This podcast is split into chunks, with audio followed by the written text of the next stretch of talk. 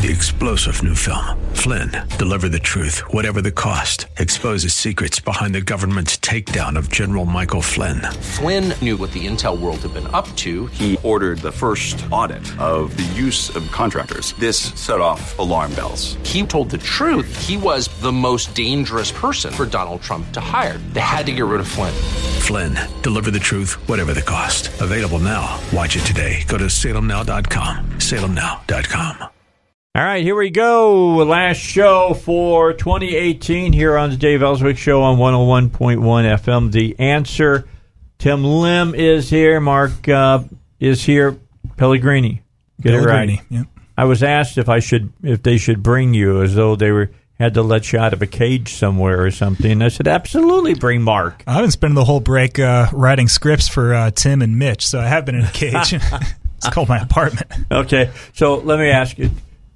Tim, tell Mark what I said, why I said that you should bring him. He said that you had an acerbic wit. No, that's not true at all. Oh, yeah, it is. Absolutely is. Biting. It's biting. No, something about me bites. And I like, oh, come on. Come on. Other people would say other words besides bite, but that's okay. When we were on the radio. No, I wanted you to come. Uh, Shane to be here. At about four o'clock, I think. He said a lot more work turned up than what he expected on his basic last day of twenty eighteen, but he's coming. And uh, Josh can't make it because his Jeep mm-hmm. buried itself, or tried to, in his front yard. All-terrain vehicle. Yeah. Buried itself. Not so all-terrain. Buried so, itself in irony. I thought was funny is that Shane, he said it was covered in mud and kitty litter. And, of course, Shane asked the um, the question that needed to be, where did kitty litter come from? And he said, I was trying to get traction, and it wasn't working. So, you know, basically, Josh, you do that on ice and in snow, not in mud. All right? Mud it won't help with. I had something really bizarre happen to me. You guys know I got the new transmission put into my car. It was running like a top last night. I pull out of my subdivision, and suddenly it surges and dies. My gosh. And I go, what? You know, so I have it towed to Joe's. I get the call today. Crankshaft snapped. No way. Yeah. Why can't your car snapped. Be healthy for five Man. Seconds? Yeah, it'd be nice, wouldn't it? When anyway, it rains, it pours. Yeah. So over at R D's, going to be going to put. I refuse to buy a new car with the prices now. Yeah. So I'm putting in an engine into that car. Mm-hmm. Yeah, it's going to cost me about three grand. So I'm going to do that. Well, but it'll be like good be, as new. I, yeah, I can't.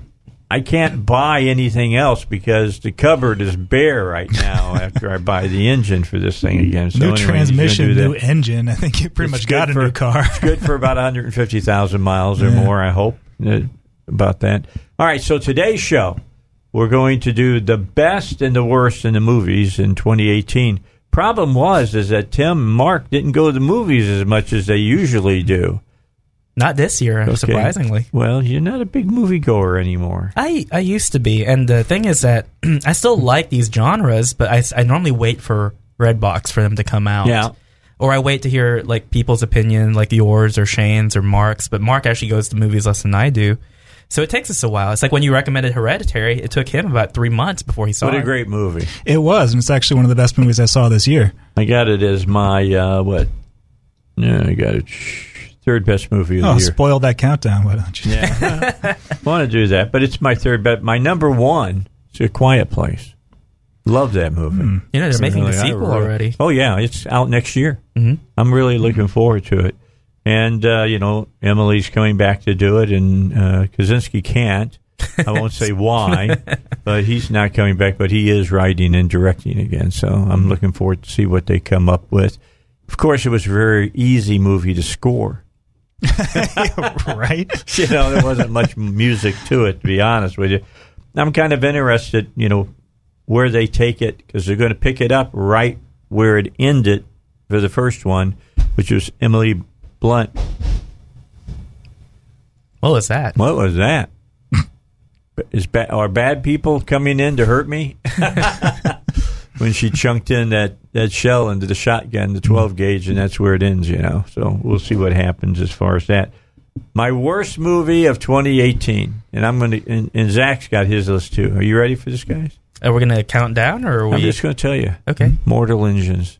Mortal oh, you Engines. Saw that? Yeah, yeah, I went and saw it. Oh my goodness! It was gr- first two, the first two thirds of the movie are pretty doggone good. I liked mm-hmm. it. They had they had won me over.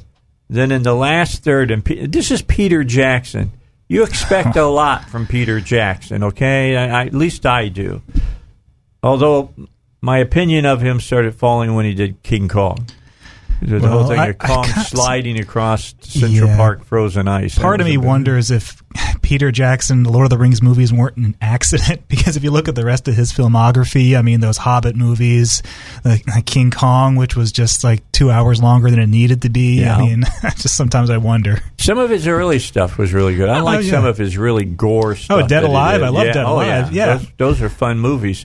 But... uh Mortal Engines, two-thirds is really good. It's it's new feeling. It moves along well. And then the last third, Peter Jackson either was doing heroin or something. Because uh, what happened is that it went from being this new kind of feel, steampunk kind of movie, to Star Wars and the Empire Strikes Back. Done okay. in steampunk. Tonal shift. It was not good. I'm just telling you, it, when you get to that, that part where it changes, that whole movie sucks big time. Well, I had no plans on seeing it. I think we talked about it last time, yeah. but it's a it's based off a Y A property. I just you don't I, like Y A stuff. I don't like anything. For people listening, Y A stands for young adult. Yeah. Um, I don't like anything that caters to the young adult crowd. I feel like as a genre and as a niche. I got a couple of those. So stuff like uh, the the Divergent, that was yes, one of them, things correct. Like that. Yeah. yeah. Maze Runner, Death mm. Cure. No. Worst movie. Came out in January twenty eighteen. Absolutely wow, I didn't abysmal. Know that. I didn't know they were still making the Maze Runner. Oh, yeah. Movies. Well, it took them a long time to come up with a third one because the guy who was the lead actor in it had broke his hand while they were filming it, and they had to stop production for a while. He mm-hmm. shattered his hand. What was it? So it's basically like a male version of what's the girl with the uh, the bow and arrow, the Mockingbird, the Mockingbird thing. thing. Yeah, yeah. It's okay. kind of like that. It's kind of like kind of like that. Yeah, but the last movie is like two. It's two hours and thirty-two minutes. It is two hours and thirty-one minutes too long. Why are these? Why are all these movies so long? I just I don't, don't know. get that. They don't need it. They didn't need it. So anyway, I got other ones though that are pretty. They're I think they're self-evident. Mm-hmm. If you're a moviegoer and, and you sat through any of these, I'll mention as being the worst, except for one. One I put in here just because I was expecting so much from it, and they didn't deliver what they promised they were going to deliver. Oh yeah. Yeah, they promised a a black exploitation film, and they didn't. Came close. Tried. They tried, but they got cold feet. It's twenty, yeah, twenty eighteen, yeah, no one's got the you guts for see, that. You can see where they got cold feet in mm. it. I mean, I'm going to show a big exploitation film in twenty nineteen for uh, the classic movie in October. Oh, boy. Showing I Spit on Your Grave. Ah, yeah. The original. You've been hyping that up for I months am, now, I man. Am. I'm ready, and I'm I'm... trying to find an address for uh, an agent or whatever for um, uh, what's her name? Um, I'm trying to think. Um, doggone, what's her name? She's from Pine Bluff. Camille Keating? Camille Keating. Keating. Yeah. Keaton, yeah. She's from Pine Bluff. She played the lead in that. Oh, wow. And she's like sixty-seven now. Maybe she's just in the phone book. I'm going to see. I don't think so. I don't think she lives in Pine Bluff anymore. But I'm going to try mm. to find her. And then I'll I'll go out looking. I will look for a sponsor to bring her in to be at the movie to talk about making that movie. Oh, that's cool. It's one of the greatest, you're going to hate this, rape revenge movies I have ever seen. Well, it's a, a Last House on the Left style movie. Yeah, it doesn't yeah. pull any punches. It it, it it is a vicious movie. And uh, it's a, it, I just think, you know, the movies they make now where they they play at it, this one showed it for what it was. It's well, ugly. An R rating back then meant something very different from an yes, R rating now. Yes, it does. Better believe that. A lot of sure. the R ratings now, they're predictable in what they're going to show you. It's right. typically going to be computer graphics generated violence and language. That's yeah. pretty much yeah. The, it. The, the violence they did back then, it was all done, you know, with you know. Cairo yeah. syrup, yeah, and, and squibs, stuff. things yeah. like that. Yeah, it was all practical, and I mean, even if if it looked uh, goofy and fake, at least you knew it was real. Yeah. oh, yeah. There was something disappointing I saw recently. Um, have you seen the making of John Wick two, like the the extra features under D V D? Uh. Uh-uh. So I was under the impression, and this could be both a, a positive or a negative, depending on how you look at it. But the violence in John Wick two, it's all squibs, all blood yeah. and stuff like yeah, that. Yeah. But when you watch the making of, all the blood is computer generated. So oh, is it? There's all a, the splatter and all that? Yeah, there's a scene in the museum where it's Keanu Reeves and he's going around and he's literally just pointing guns at people. They're falling.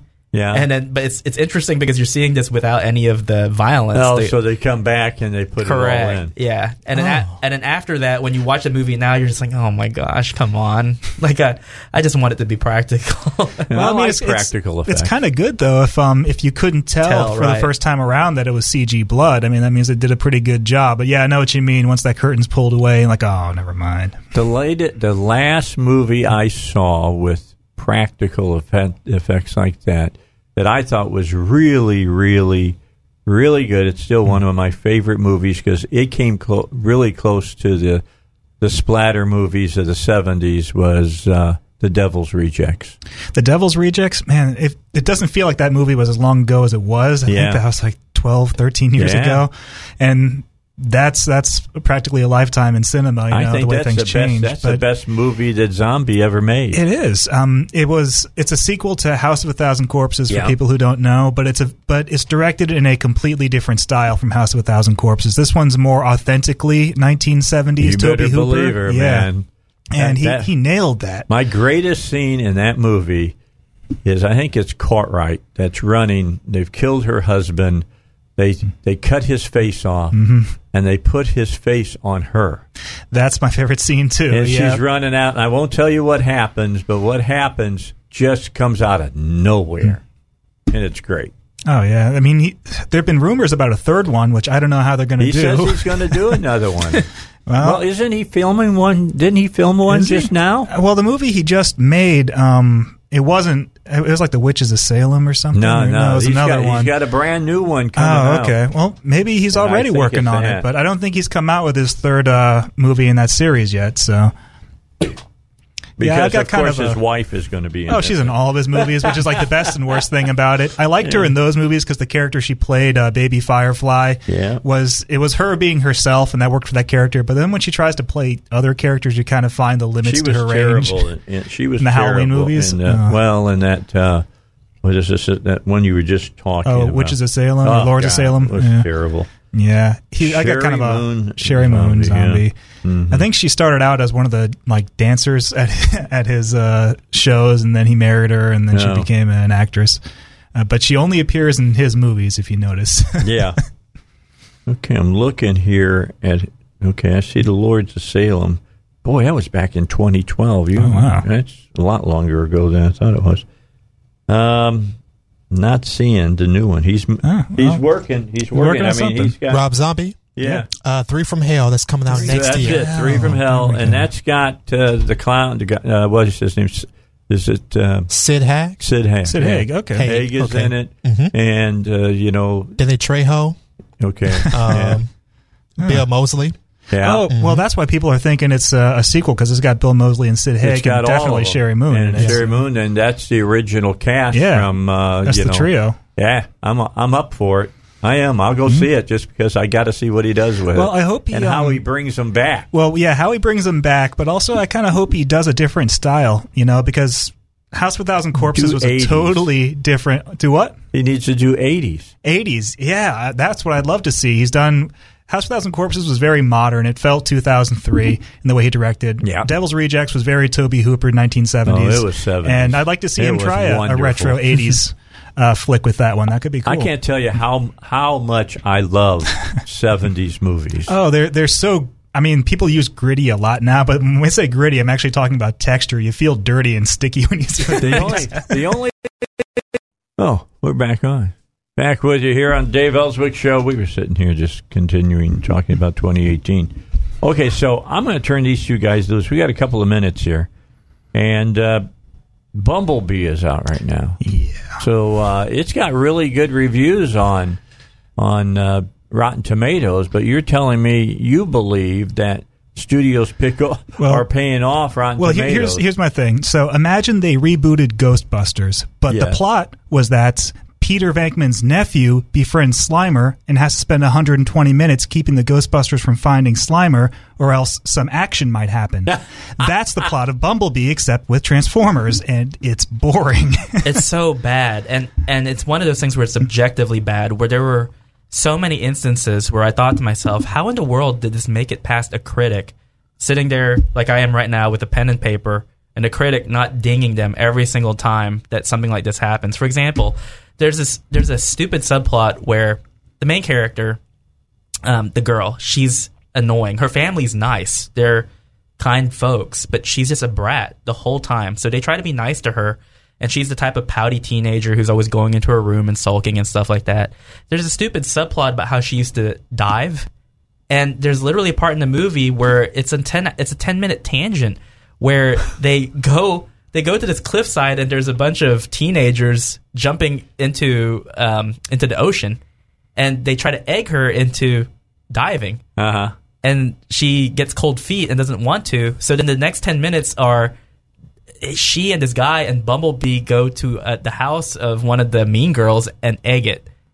I'm not kidding. There's twenty minutes of the movie devoted to this stupid scene that doesn't really advance anything of the plot. And I, I hear people saying, like, oh, but it's a throwback to the eighties. It's like, yeah, if it was done poorly. I mean, this had... I mean, so the two thousand seven movie, I mean, you can you can call it a bad movie what you want. You can say all the bad things about the original two thousand seven Transformers movie with Michael Bay.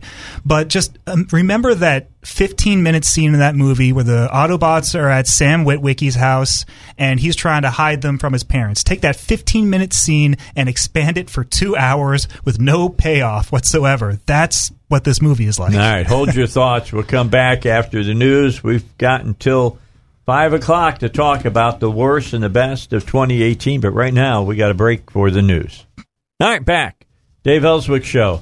All right, so finish up on your talk about about Bumblebee.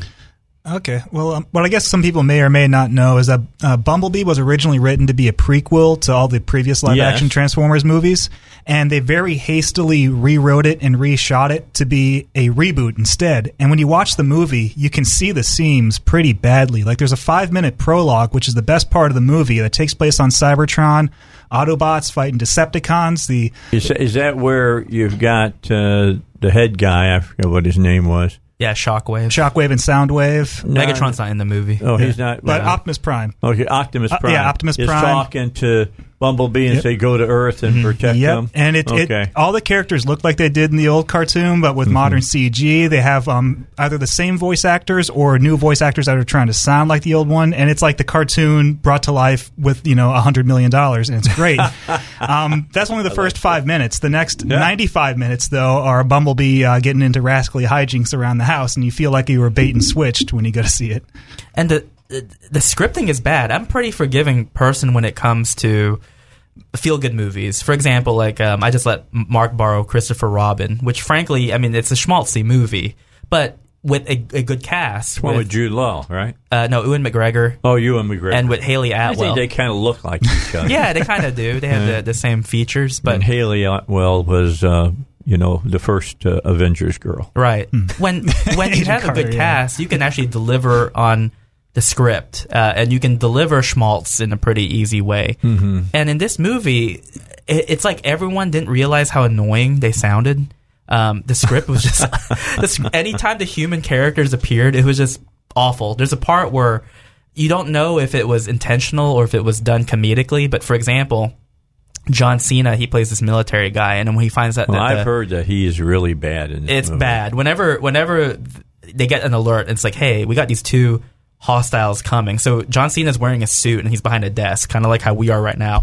John Cena reaches below the desk, pulls out a gun, and he's like, I'm on it. And he cocks the gun, and then they cut to another scene. And I'm like, that that scene's so corny. I mean, that's a scene that I'm sure we've seen in countless action movies. Yes. But did you have that same cognizance, or did you just think that was a good idea when you made this this part? So there were all these scenes where between my wife and Mark and I, we were just like rolling our eyes, like, you know, face palming and just thinking, it's, it's just not get ori- on with it. That's the thing. It's like none of it's original. So like there's this whole big long scene where Bumblebee, so at the start of the movie, Bumblebee is a warrior and then he goes to Earth and he gets into a fight with a Decepticon named Blitzwing. And that's where he gets his voice box messed up. So he can't talk and he has to do like R two D two beeps and boops. But he, his personality changes too. He starts acting like a dumb puppy, you know? And so there's this part and it's just them doing E T. It's, um, all the, the family's out of the house, so Bumblebee sneaks into the living room and the kitchen and starts getting into to rascally hijinks around the house, breaking stuff and being clumsy, when he would, wasn't like that at any other point in the movie. Even when he was a, a stupid puppy robot, he wasn't acting that way. It's just for ten minutes of the movie, he's acting like a completely different character, and then he does something clumsy and makes a mistake that allows the bad guys to find him, and it moves the plot forward. So he has to act out of character to move the plot forward. It's just bad writing one oh one right there. Okay. Uh, so I'll not go see it. Yeah, so I'm, I'm I was convinced. thinking about seeing no. it this weekend. I think, you know, the one that I really want to see this weekend is The Mule, uh-huh. because I've, you know, I've heard good things about it. I'm a huge Clint Eastwood fan. I got a personal great story about Clint Eastwood that, uh, you know, that I got to kind of know him a little bit, know what he was like. And uh, so I've always been his fan. Uh-huh. I mean, so for a long, long time. Last week I talked about Into the Spider-Verse, and I have my my gripes with it, big gripes. Yeah. But yeah, we I, had a long discussion about that last time you were on. I can I can at least see where the ninety-four percent rating is coming from based on the visuals alone. If you watch the visuals of the movie, they are great. And well, Zach loved them, and I can tell. Like I can t- I can say that that and that kind of that can deserve it based on an aesthetic. Bumblebee has neither. It has no plot that is worthwhile, and the aesthetic outside of the first nine minutes is watered down. I don't even think it had a budget that could compare with the first Transformers movie in two thousand seven. So what are you being rewarded on? You're not being rewarded on the visual visuals. You're not being rewarded on the story. There's nothing to reward well, you. So they just um, announced like yesterday that they did green light an all anime, C G animated Transformers movie that takes place on Cybertron in response to everybody liking the first five minutes of Bumblebee. So the message is kind of getting out there that they really people really liked that and they want more of that.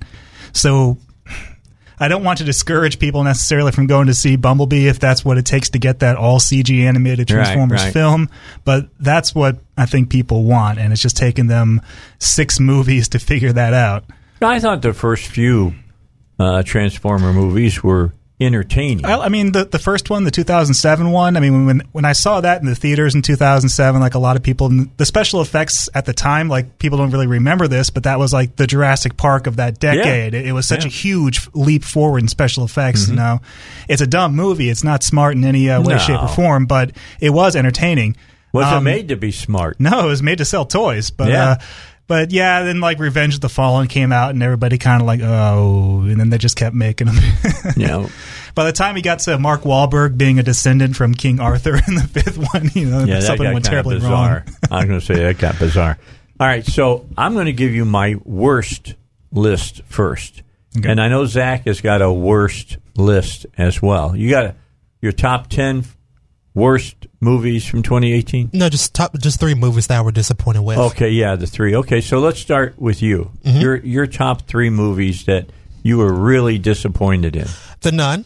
Okay. And um, Sicario two. Yeah. And Bad Times at the El Royale. Okay, so mm-hmm. let's talk about The Nun. I know you didn't like this movie for the same reason I didn't like this movie. The big the big thing that's been so good about the Conjuring movies mm. is that they're typically well written, right? And they can they make you jump. I like the first Conjuring movie. Um, Juan well knows what he's doing mm-hmm. when it comes to horror. Yeah. I, I enjoy watching his movies. This movie is just plain, mm-hmm. flat out boring. Uh, I mean, boring. I almost fell you, asleep you, about. You have you have a character here that yeah. showed up in the second Conjuring movie mm-hmm. that creeped me out. Right. I mean, seriously, creep. There's a scene in the second Conjuring movie that I think is so well done where his wife goes to the office right. of her husband, uh, Patrick Wilson, who's in Aquaman. He plays the other brother. Oh. But anyway, uh, she's standing there, and she suddenly can feel the presence of the nun, and you see this, this uh, the he has painted a picture of the nun because he's been seeing this dream and he's got a picture of it, and it's over at the other end of the wall. Mm-hmm. And you see the shadow move out of the closet and come across the wall and comes around, gets to the corner and makes the turn and comes over and then gets to the picture, and the and the shadow stops, and it's it's her head sitting there on top of the shadow, and all of a sudden she comes bursting out of that picture, and that just made me about jump out of my skin. It was a great, great scene. Hmm.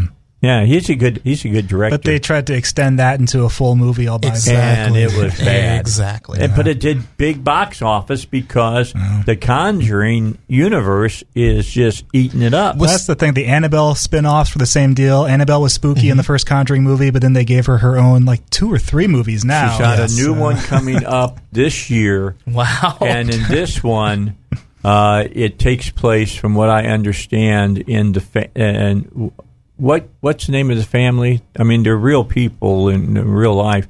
The, the Warrens. The Warrens, yeah. yes, because she's in a in a box in their museum, and uh, it takes place in their house, and mm-hmm. the Warrens are in this one. Yeah. So I have pretty good hopes for it that it'd be oh, okay. pretty good with, with Wilson and I can't pronounce her name. Pharma Farmagia. Yeah, Farmagia. She's pretty good. She's yeah, she was bad. excellent as uh, Mama Bates in Bates Motel. Yeah, she's uh, she's a good actress. So yeah, I'm, I got I got big hopes for twenty nineteen for that movie. Mm-hmm. Uh, the other Annabelle movie was okay. It had yeah. some pretty good good scenes in it, but not as good. The first one was really creepy, though. Oh, yeah. The first one was like, ugh. Well, you mentioned Patrick Wilson being an Aquaman. That was directed by James Wan as well, right? Yes. Yeah. yeah. And and to be honest, when you look at Patrick Wilson, if you watch the Aquaman cartoons back in the day, he looks like well, Aquaman. So he looked more like Aquaman than Momoa did. Yes, he did. He really did. He really, I mean, let me just be honest. He, I, no, I can he, agree with you right he, there. Yeah. He did not have, uh, you know, those tats in, in the cartoon. He he was a Super Friends Aquaman. Yes, he was. It was, it was well, he plays uh, Orm the Ocean Master, right? Yes. Um, one of the old school Aquaman villains. Now, mm-hmm. it's... Uh, is he going to continue to be the villain? Is that what you're hearing? I'm not hearing anything, but I don't think so. It, it kind of looked like he made amends. Right. You know, when he found out that Mama was still alive and all of that. He had so. mommy issues. That's what he had. Yeah. Oh, they found out her name was Martha, and so that made it all better. Right? Yeah, that's what it was. Yeah, her name was Martha. That's what it was. Superman and Batman are going to be in the, the sequel. Oh, they're never going to live that joke down. Gosh. Anyway, first, my my worst movie, first one was Mortal Engine. Mm-hmm. Second one, Wrinkle in Time. Ooh. I can't believe you actually paid money to watch that movie. That's oh. a consistent one. Yeah. It was disgusting. I mean, it was that bad. I mean, I I really wanted to get up and walk out. I, I, I didn't, but I wanted to. I did want to. Now, what uh, you said, you, you what was the other ones that you mentioned? Uh, Sicario two. You know, I, I'm... I'm not as down on that movie as you are. I just think that it could never live up to the original Sicario. Yeah, I can understand that still, you know. I waited, what, three years for it. Yeah. And it disappointed me. You think they're going to make the third one? Hopefully, uh, yeah, I think so. I heard that Emily Blunt is coming back. Wow. Okay. And if she comes back, it's going to be a good movie. It could be like Daredevil, you know, with Netflix, basically, you know, forget about season two, season one Amen. and three. Yeah. You know. Well, they came up Daredevil, and they said, forget Ben Affleck. And I did, because I wanted to get away as far. And Daredevil is one of my favorite mm-hmm. comic book characters, because he, he doesn't have what I consider big-time superpowers. Yeah, I mean, yeah. if you shoot him up, he's going to die. He doesn't just well, it's magically funny. heal up again. You mentioned that. So it feels like a lot of those um, early two thousands superhero movies that came when the boom for comic book movies first started yeah. are now turning into just like IMDb trivia that they even existed at all. It's like, hey, dude, did you know that they made a Thomas Jane Punisher movie? Right. What, really? God, let me just tell you, oh what, that's the one that I go back to for the that's good the best one. one. It is. Yeah. Thomas Jane was so, and he just he just wrote a big uh, thing about that for uh, the Hollywood Reporter. Said that he's finally given up that he'll ever play the part because he's been. He's wanted to come back and, and he play did a, again. He did a fan film where he reprised the role, too. You can actually watch it on YouTube. I think it's oh. called, like, Dirty Laundry or something. Yeah, it's um, really good. Yeah. No, he's um Thomas Jane. He, he I thought he played a good Frank. He was just in a bad movie. Um, he also was gonna play Jonah Hex, and he would have been perfect as Jonah yeah. Hex. But then they made that awful Jonah Hex movie without him, so he actually dodged a bullet on that. I think. I, I will tell you this much: that the uh, the Punisher movie didn't become bad until Travolta showed up. He, Travolta as a mob boss just he, does not sell that. They should have realized that and never made Gotti. Because Gotti is terrible as well. I don't know. Like, what's the worst John Travolta movie? Battlefield Earth? I mean... Gotti has a zero percent. The only thing that I saw out of Battlefield Earth that I thought was redeemable about it was Pepper. That was the first movie I ever saw Pepper in. And he was good. Mm. You know, Barry Pepper. And then Barry Pepper went on to do We Were Young and Soldiers with Mel Gibson, and he became mm. a, a big star off that. And then he played Roger Maris. And he's a good actor, but he's fallen on some tough times. Nobody's using him now. Oh, yeah. Probably because he believes that a man is a man and not a girl. You know, Tim, I thought you was joking about Gotti having zero percent. Oh, yeah, my the fact God. It does. You, you fact-checked me on that. Oh, my gosh. What does, what's Homies have now? Homies. You know, yeah. Holmes, Holmes and Watson, is it four percent or is, did it get up a little higher yet? You know, Will Ferrell uh. either hits hits it out of the park or it just stinks up the park. It's well, like seven percent. Oh my goodness! Mm-hmm. Well, the worst part of thing, the worst part about that is that he's paired with John C. Reilly, and typically should it should be yeah. good. Yeah, we were actually just talking about that. How John C. Reilly, I have liked him in everything I've seen him in, and even in um, in Kong Skull Island, he's the, com- the he's, he's, he's a comic oh, relief, yeah, and sure he's is. Great. Mm-hmm. He's fantastic. And normally, it's that role that I hate, where you have a serious movie and then you have this hijinks type. Character, but yeah, but he had a great backstory, exactly, yeah, and it was organic to the storyline. Yeah. So when he plays tour guide to Skull Island, he delivers these lines in a very serious way, but because we're the observer, they're funny to us. Like his line about ants, you know, oh, they're just nothing but ants, and they're like yeah. monsters. And he's like, I thought you just said they were ants. He's like, yeah, they're huge ants. Like, what did you expect? Well, that's so. I think that's an example of the if you if you're a writer out there, or you're just an observer. The the way to make a comedy relief character work is that they can be funny and they can provide levity, but they have to also contribute something of substance to the group dynamic. They can't just be dead weight. They can't be Orko from He-Man or something like that, where all right. they do is like trip and fall and everybody laughs at them. Like John C. Reilly in Skull Island, he was the comedy relief, but he was also basically the field guide on Skull Island because he lived there for mm-hmm. decades, and he was able to actually help them get out alive. Right. So he could be as funny as he wanted to be as long as he wasn't useless. Yeah, but he was only being funny because the other people were doing such stupid stuff. Yeah, and he was a man at a time. Not to. Yeah, he'd tell, you know, we don't want to go there. You know? And they end up there and say, I told you. I kind of like that guy. So, then my favorite part was at the very end. Mm-hmm. Where he gets when reunited. He got home. Oh, yeah. yeah. That was great. Special yeah. moment. Because mm-hmm. he was a Cub fan, too. Mm-hmm.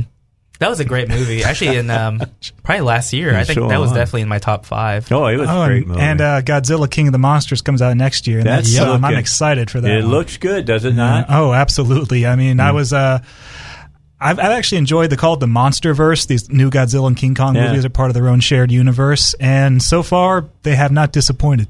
Well, it's going to... I'm... I just hope that Godzilla versus King Kong is not like the sixties version that well, I saw as a kid yeah. where they brought King Kong in oh, yeah. using helium balloons. That that was a goofy movie, but I, I just want a scene where King like, – I want them to redo the scene from the original where King Kong pulls a tree out of the ground and shoves it down Godzilla's throat. Yeah. I mean, just go on. Do that. Well, the other one that I liked is where God, uh, where uh, King Kong slides down the side of the mountain, gets up, and starts rubbing his butt. Yes, that part. You gotta do. This is the old Toho stuff. Yeah, that's also the one where King Kong uh, gets drunk off berry juice, yes. and then he, he passes out, and that's how they're able to attach yeah. the balloons to him. Yeah, and they made a sequel where uh, King Kong fights a robot version of King Kong called Mechanikong. Like, oh, those are those are great old movies. Yeah, but they're bad. they're they're good bad. I told you. Yeah, and and you know it took forever. Just recently, did they start actually not using a man in a rubber suit? Oh, yeah. Forever, Toho refused to to use uh, you know, C G I. Mm-hmm. Oh, yeah. Well, yeah, Toho specifically for all their monster movies. Yeah, like um, Shin Godzilla was their first all-C G Godzilla. I think they might have had a suit for, like, some posterity scenes, but for, it was C G. Which at the very thing. beginning was yeah. terrible. Uh, it's it's so the Japanese don't have the same budget for C G that we do, oh, so a lot of their C G Lord, does not look bad. as good as ours. I mean, I mean, yeah. Godzilla was pretty cool looking once they oh, yeah, got yeah. him. I like Shin Godzilla yeah. quite a bit. Yeah, um, actually, I think I saw that. I know it came out in two thousand seventeen, but I saw it this year, so I guess it's actually one of my better movies that I saw. Yeah, this Josh year. gave it to me to watch, mm-hmm. and I watched it, and I, I told him first third. I, I thought I was going to throw up. It was so bad. But after that, it got pretty doggone good. I mean, I enjoyed it on its premise because it sticks to its premise so hardcore. It's yeah. like, what if um, Godzilla were attacking the real world? How would bureaucracy handle that? And oh, Which you find really out how good. bureaucracy handles that. And not very well. Yeah, not very well, exactly. All right, let's take a break. Got to get the final one in, and we'll, we'll get ready to finish up this first hour. I've gotten through two of my worst movies of twenty eighteen. I've got another eight to give you. I got my top ten. Hang in, it's coming right up. All right, so I got ten movies that I looked at as the worst. Let me just give you the ones that were the worst of the worst. All right? There was Maze Runner Death Cure. I've already already mentioned that. That that movie is bad. Cloverfield Paradox. I still haven't watched it. It was supposed to be released on the big screen, and it got relegated to Netflix. Now, that's the third Cloverfield movie, yes. right? Oh, man. Yeah, it's bad. Mm. It's really bad. Here's a Clint Eastwood movie. I thought he would do something with it. He did not. fifteen seventeen to Paris. That was about the uh, Marines saving the people on the train. Oh, with yeah. With the guy wielding the knife and yeah. stuff. It was boring. Really boring. Uh, yeah, real boring. Then you go see movies sometimes because they're working off of a script from somebody else that you thought that movie was so good that this has got to be good too, but then you forget that all of the really good actors from the first movie aren't in the second movie. Uh, and I liked Ex Machina. I thought that was a great film about A I.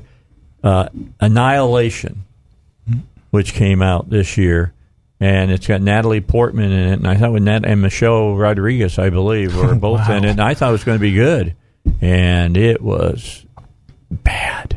I didn't like it at all, because it, it, it. I kind of figured out what they were trying to say, but man, when you got to work that hard, I mean, it was like going to see a a, a low-made Stanley Kubrick movie. Wait, it's Michelle Rodriguez from like the. Uh Fast and the Furious movies and yep. Resident yeah. Evil. Like Resident Evil. She's not, she's not bad, not a bad actress when they give her some material.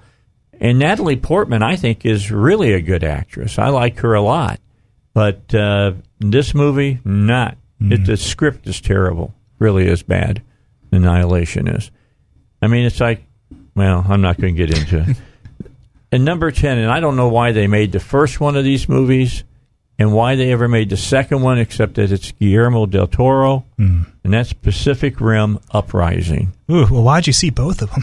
yeah, I, I gave him, it, it had Bodega in the second one. Well, I heard a lot of bad things about the second one. The first one I enjoyed for the novelty. I, I watched the second time, and it didn't hold up to a second viewing very well. Um, I'm hearing music, so is that... Yeah, uh, we got to yeah. take a break. Let's take a break, and we'll come back, and let's talk about... I just don't think that Guillermo del Toro is the great director everybody thinks he is. He's like Peter Jackson, like I was mentioning earlier, is that he's had some, when he hits out of the park, he hits out of the park. Otherwise, he strikes out. The only one that hit out of the park, as far as I'm concerned, is Mimic. We'll be back with more here on the Dave Ellswick Show. We're back.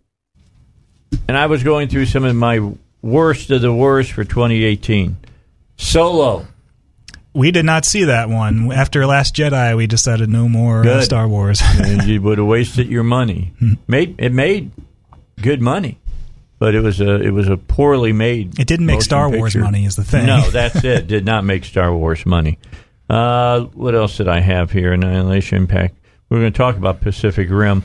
Uh, Proud Mary. Now, this is the one I kind of prefaced earlier on. That wanted to be a black exploitation movie, but then they got cold feet.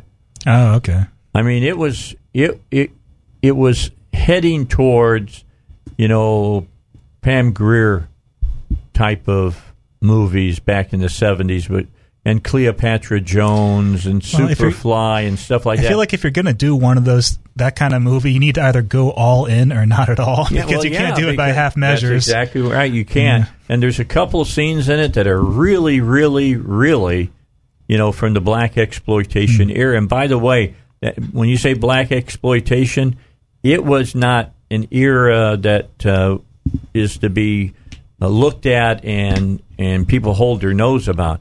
That was an era that black actors burst onto the screens in America. I well, mean, you know, you got Richard Roundtree and oh yeah, and the Greer Shaft and, movies and, all and stuff like that. They're well, making a new Shaft movie. Did you know they had mm-hmm. a new one coming out mm-hmm. next year? Yeah, I just heard about it yesterday. Yeah, I had not heard about it at all. And it's all. going to be in continuity with all the other Shaft movies no, too. Yeah. It, uh, it will not be as good as Richard Roundtree. Oh yeah, or uh, Samuel L. Jackson. But I hear they both have cameos it. in it. Whoops. No, Samuel L. Jackson is starring as Shaft. So again. Okay, so it's a sequel to his Shaft movie. So, yeah. So okay. I'm wondering. Wow, it took him a long time. He, well, it took him a long time to to pull his badge out of the wood that he threw it into. well, you, I mean, you people, remember the yeah. end of that, don't you, Zach? He threw the he threw his badge because he was because everybody was so corrupt and he didn't want anything to do with them anymore. Oh, Dirty Harry threw his badge in the lake and took like what one year for them to make a sequel yeah, to that. Baby. So he came back. He, he had to figure out how to feed himself. What can I say?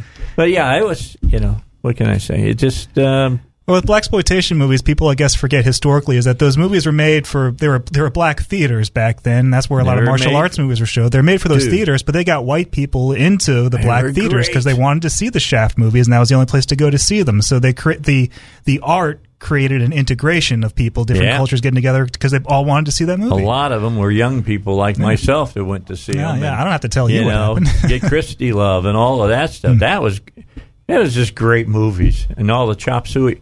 Oh, maybe I shouldn't say it that way anymore. Chop Chopsaki. Yeah, yeah. You know, all those those movies yeah. that they had back in the day it, where you had somebody who was standing by a microphone with two pieces of two by four and slapping them together when they were hitting each other. But I love those movies. Mm. I've got the the big uh, bookcase collection of Bruce Lee's movies. Mm-hmm. He was a big hero of mine when I was younger, as as is Tarantino. I've got well, all I of gotta, his. I guess I'll confess, the only Bruce Lee movie I've seen is the one everybody says is terrible, and it was pretty bad. It was Game of Death. And the last five minutes of that movie with Bruce Lee are awesome. It's the seventy-five minutes without him where it's a guy yeah. uh, dressed like him wearing sunglasses and like always being shot from behind because Bruce Lee was dead and everyone had yeah. to pretend that was him. Yep. But mm. but Enter the Dragon mm. is one of the seminal, you know, uh, martial arts movies of all yeah. time.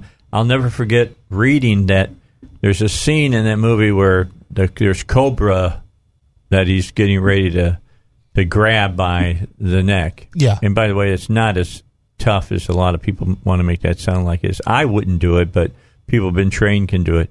And there's a scene where he's like doing this thing with his arm. yeah, you know? yeah. And they actually had to s- shoot it in fast motion so you could see his hands moving.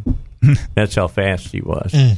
Well, he's uh, he played ping pong with nunchucks, and that's not a, a special effect. I'm that's just, him actually yeah. doing that. So no, that guy was something else. He was he was a special individual. He really was. And to see John Saxon in those movies, oh, and John stuff, Saxon, really crazy. And there was a time when um yeah, because I remember him from like Nightmare on Elm Street. Jabbar. Yeah. Oh yeah, he was at the end of Game of Death, yeah, right? And the, the yeah. good part of Game of Death. Yeah. yeah. I mean, there's just all those guys where, you know, you had uh, I'm trying to think what's his name, the football player Brown. Was in uh, a lot of those. Chuck black, Norris was in one of those black, movies. Well, right? the, I'm just talking about the oh. black exploitation oh, okay, movies okay. too. I'm kind of all over the place. Yeah, all, all those, over those the, Brian Jim Brown. That's the seven. Yeah, Jim, Jim Brown. Yeah, mm-hmm. And then you had. I'm, I'm trying to say who was the Kansas City uh, football player uh, that went into movies too. Um, uh, the Hammer. What was his name? Can't remember now. Uh, but he was known as the Hammer. Well, who, played, uh, big, who played big, Blackula? Oh, yeah. Oh, yeah. I remember seeing that on He's T V. Big, he was a big yeah. star as yeah. well. That had, by the way, Pam Grier in it. Yeah. The first one. Yeah. Dude, I I was into those movies, you know. I I grew up outside of Chicago, went to those theaters, watched those movies, enjoyed them. I mean, that was the time, uh, to scare everybody, that was the time that mainstream movie theaters were showing porn under the thing of it being art movies. Yeah, I am. Just say it's French or something. I'm, I'm, cur- I'm curious. Yellow, Story of a Flea, Behind the Green Door. Mm. I can name all of them that were bringing in big, big money. Mm. People wearing furs and stuff, walking into theaters, theaters to see them. Then taking those furs to the dry cleaners afterward. Yeah, you didn't want to be sitting behind uh, what's his name that played the uh, the kid, Paul Rubens. Yeah, oh, no. Paul Rubens. That's what I was going to say. Yeah, you wouldn't want to be behind him. You think it's raining. Oh. Wah, wah. It wasn't. But anyway, yeah, let's go back and talk about Del Toro. Again, a guy that I yeah. think is given much too much credit. So, yeah, we were talking about that off air, is that Del Toro is a great visual director. I mean, you know, a uh, I guess he's an auteur, you could call him that. You know a Del Toro movie when you see it. He's like Stanley Kubrick. Yeah, I mean, you, you know visually when it's a Del Toro movie because he makes amazing monsters and amazing visuals. He just makes bad movies with them a lot of the time. Um, I didn't care for Crimson Peak, even though I thought it looked amazing. I, I saw both of his Hellboy movies. And he had and, a great cast. I mean, he oh, yeah. Tim Hiddleston was in that movie. Yeah, I mean, he just... They, and the Hellboy movies, I remember them for looking very, very good, having great monsters and great costumes and great sets. I don't remember them for having great plots, though. Wasn't just uh, Jessica Chastain in the Crimson Peak one? Ah, I think so. Yeah, it's been a thought, but I don't. I would remember that if it was a good movie. Is the thing. Um, he's and we talked about Peter Jackson earlier. Peter Jackson. I mean, he made some great movies. His Lord of the Rings movies are good, and his um, even his earlier his his really cheapo movies like oh, Meet that, the Feebles and and, uh, and Dead Alive. Fun. They they're they're fun. fun. They're really entertaining movies, but. Then he went and he made like King Kong and he made the Hobbit trilogy. And see, and just, I was really excited about King Kong because. Yeah. That's the movie he loves. I know, and I think that's the thing is that he he loved it too much to see objectively when he was being, you know, self-indulgent. Like he, yeah, he made a big so. deal about including the spider pit scene, which yeah. was cut from the original, which, you know, is this great legendary moment from the original which King Kong. Which is not all that important. No, it's not. It. But he didn't realize that they cut it for a reason because it slowed the movie down and yep. it served no purpose. So he reinserted it in his version and it did exactly why they cut it. It was just like half an hour of pointless action. Just like the Brontosaurus stampede. Yeah, that the and the, the, the V-Rex fight. They called him the T-Rex, the V-Rex is in that movie for some reason. Yeah. But yeah, and it, which just goes on and on. It's like, geez, man, wind it up, you know? Hey, come on. The T V edit was actually better. yeah, because right. they, they, they did the cutting for him yeah. and got some of that stuff out. Yeah, it was an overindulgent. And mm-hmm. when, you know, look, when King Kong comes to New York, all I want to see is King Kong tear up New York, okay? Yeah. I don't want to see him in Central Park with the female lead sliding across a frozen pond. Exactly, because by that point, um, Kong and Andero should have already made their connections. So you shouldn't yeah. need to keep trying to sell it to the audience. If they, if you don't believe that they're buddies by that point, then the movie's already yeah, you failed. Should know by then. Yeah, beauty killed the beast. Exactly. Right? Seriously. Honestly, when it when it comes to King Kong, the reason I liked Skull Island so much was that it just took King Kong, the character in the mythology, and told an original story. I don't think anybody ever needs to see him fall off the Empire State Building or the tra- World Trade Center, whatever. Anymore. Again, we we've seen mm-hmm. that story done so many times. Let's just tell original King Kong need- story. Now. Origin story. Well, yeah. The reason why I think that that movie and Godzilla have the most potential besides the Marvel Cinematic Universe to do good in uh, future movies is because they did something with Godzilla and King Kong that I think are organic in terms of their their presence in pop culture. They turned them from villains into kind of heroes, where Godzilla, even though he started and in several of the movies died, Uh, early on, he's so beloved as a character that in the Godzilla remake, uh, the reboot they had in twenty fourteen, it was like, let's have this guy win at the end.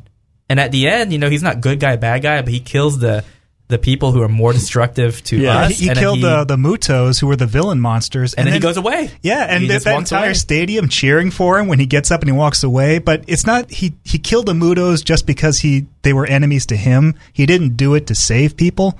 And that's where they found that balance, where Godzilla is not a hero. He's not protecting humanity, but he just happens to serve us, you know, coincidentally by killing worse In monsters. The trailer, got one of the best lines ever. Because you got... Uh, the guy from The Last Samurai. Ken Watanabe. Yeah, yeah. Watanabe's there. And the guy says, so you're saying we're going to make Godzilla our pet? Yeah. And he goes, no, we Godzilla's pet. Yeah.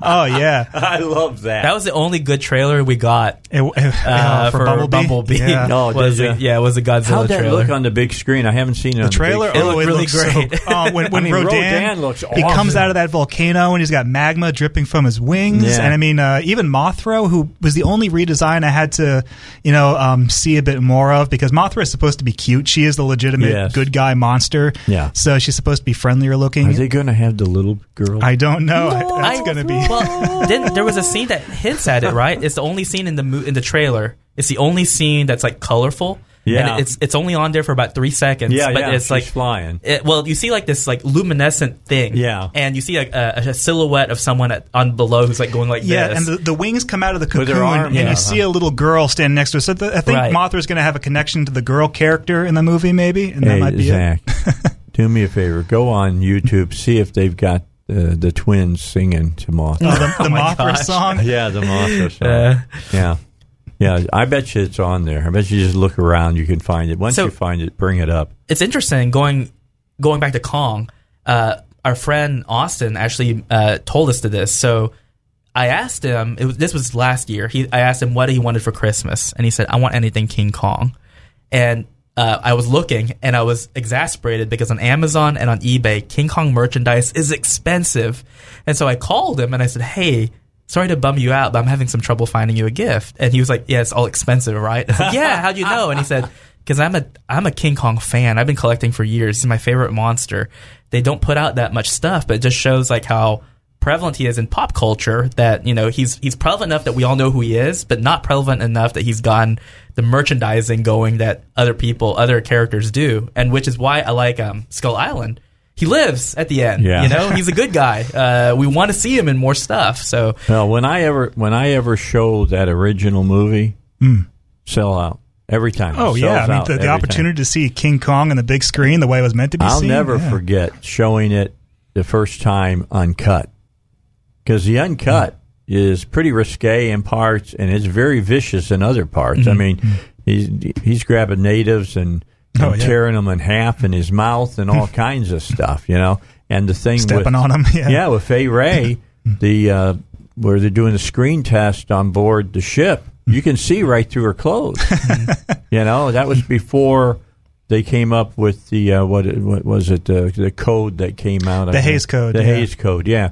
It was before that, yep. and there was a lot of nudity in movies before the Hays Code. Uh, yeah, pre-code horror movies are actually some of the best, like The Black Cat, you know, movies mm-hmm. like that where Bela Lugosi skins Boris Karloff alive in that movie. But that came out before nineteen thirty-five, which is when the Hays Act came into effect. And so you could get some pretty violent stuff in those older movies. Just goes to show yeah. even back then they were trying to show reality, so to yeah, speak. Yeah, I mean, Betty Boop cartoons. I mean, oh, you look yeah. at the pre-code Betty Boop cartoons, they would she would have nip slips in those yeah. movies. And it's so so weird because she's a, a children's cartoon character. Back then, though, she was meant to have an appeal to adults. Yeah, absolutely. Yeah. Where was where was Ralph Bakshi then? Bakshi, oh, Bakshi yeah. was working for um, geez, for Terry Toons, yeah. uh, doing Woody Woodpecker and Mighty Mouse shorts. He went from that to to Fritz the, the Cat. Fritz the Cat yeah. was one of the The great steps forward in animation history. I, I actually rewatched that movie a couple of weeks ago. Does it still carry itself pretty well? It does. So it's funny. Fritz the Cat is one of those movies where I first saw it when I was a teenager, and I and I supported Fritz. It's like, yeah, fight the man, revolution. Yeah. And I saw it as a as a thirty-three-year-old. Like, man, Fritz, you suck. Yeah. You phony. yeah. It's, it's, a, it's pretty good. Ralph was pretty good. And then when he did The Hobbit, it was pretty good. Oh, um, so he did um he did Lord of the Rings. Yeah, uh, The Hobbit was Rankin Bass, which yeah. is also good. I love The Hobbit, but his um Lord of the Rings is actually, it gets a lot of flack because it doesn't finish the trilogy. It stops like halfway through the twin uh, the Two Towers. Right. But um. For what it is, it's got a lot of rotoscoping, and I remember the first time I saw it, I was like, I didn't like it because of the rotoscoping, but I watched it now, and I re- after you know years and years of C G animated movies exclusively, you look at something like Lord of the Rings, and you appreciate it because you know we'll never get a movie that looks like that ever again. That entire art form is done. It's dead. It's extinct. So you can at least appreciate it that. It no fi- longer, longer exists, to quote Monty Python. The, yeah, the, exactly. the, uh, the the the technology used to make it is gone. The photography elements are gone. Yeah. We don't do movies that way. So even like Fire and Ice, which was that fantasy film he did with uh, Frank Frazetta, mm-hmm. um, which is not considered a classic by any means, by anybody, but you can at least appreciate it when you watch it now. Like, well, you know, it's not great, but I appreciate that we have a movie with this uh, style that and just all is the work gone. That went into that. Exactly. Style. Wow. Yeah. Amazing. All right. Mark's here. Tim is here. He's, he talks every once in a while. Well, we we got to talk about uh, Spider-Man. That'll get him going. No, oh. no, we did that already. Or Jurassic World two. That's another one. Yeah, he, that's one I choose to forget. He really got off on uh, Spider-Verse. Woo! Well, did you find the twins singing to Mothra yet? Any of it, just Mothra. They do it in the original. It's in the original Mothra. Yeah, if you just Google Mothra song, you'll find yeah, it. Yeah, Mothra song. That'll do it. All right, we'll take a break. We'll come back. Have you forgotten what the Mothra song is? We'll remind you how bad it was when we come back here on the Dave Ellswick Show.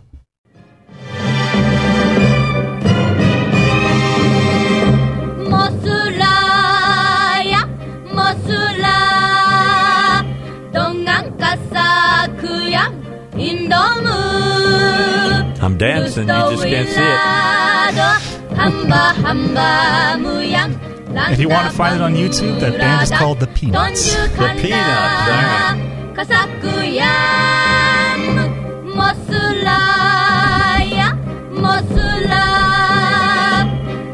They toured in the U S after this movie, and they're on the Ed Sullivan Show, I think. They actually had a brief U S career because Did they have her in a birdcage? Did they have her in a birdcage? I don't know. I had to look that up. Do you remember that in the original? Thank yeah. you very much to Zach that you looked that up.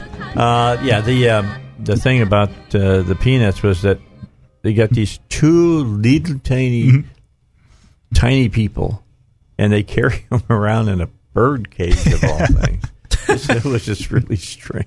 Do you remember that Mothra was in the twenty fourteen Godzilla movie? There's a, a like a gag where the the word Mothra is written mm-hmm. on a There's, piece of paper or something. They're in a when they're going through the ruins of I think it was it Fukushima or was it somewhere else? The, it, it's, yeah, it's where that um, place exploded when the moon yeah, escaped. Yeah, they they're going through a house and okay. there's there's an aquarium there's a, an aquarium with a moth inside and it has a sign on the outside that says Mothra. Okay, I, didn't, yeah, I don't I think don't that's. Remember. I don't that know how that's going to work into the new movie. It's probably not going to be referenced in the new one. So tell me, is is that the new? Was that the movie that Broderick was in? No, that's not the movie. No, oh, this God, is the twenty fourteen one. I was so oh, the Roland Emmerich one. Yeah. Oh no, no, I was so disappointed. We don't talk about that movie. Disappointed in that movie. So you know, the Japanese actually made a way for that to be in their continuity mm-hmm. and out of it at the same time. So for Toho, they don't call it Godzilla. They call that particular monster Zilla. Oh, and, okay. And don't I think they kill it off. So it, it's funny. So they, they made the nineteen ninety-eight movie and the American one, and Matthew the Japanese d- disliked terrible. it so much that Toho immediately started making their own Japanese movies, and they made one called Godzilla, Mothra, King Ghidorah, Giant Monsters All Out Attack, which is, just rolls off the I tongue. I kind of remember that. And there's a scene at the beginning where it actually picks up right after the Roland Emmerich movie, and uh, the Japanese uh, self-defense force is getting together, and they're saying, like, oh, this monster just attacked New York. We're afraid it might mean a return of Godzilla. And they're like, well, wasn't that Godzilla? Like, oh, the Americans think so, but we know better. And then uh, they did another movie later called Godzilla Final Wars where Zilla shows up and fights Godzilla, and uh, Godzilla kills him. Good. I'm glad. All right. Let's uh, a quick death. I hope it was a it quick was. death. All right. Let's get to news. We'll come back. We still got a lot more to talk about, and I can't wait. Shane Sachs will be here in about thirty minutes. See what he's got up his sleeve as well. We're back. I have to tell you, uh, and I was I was castigated when I called this a worse movie, uh, Death Wish. Not a big Death Wish twenty eighteen supporter. That was boring. I liked it. Now, um, what I did me. what I did say off the air was that I liked the movie, but Bruce Willis, he does seem to phone in a lot of his roles now, where he plays the same tired old man. Yeah, um, but that was actually. If I had to recommend a movie for the year, that would actually be on it. It'd be hard because we were trying to think of a top ten list. I don't think I've actually seen ten movies this year in its entirety. I'd probably have to put that probably in the bottom ten. Okay. All right.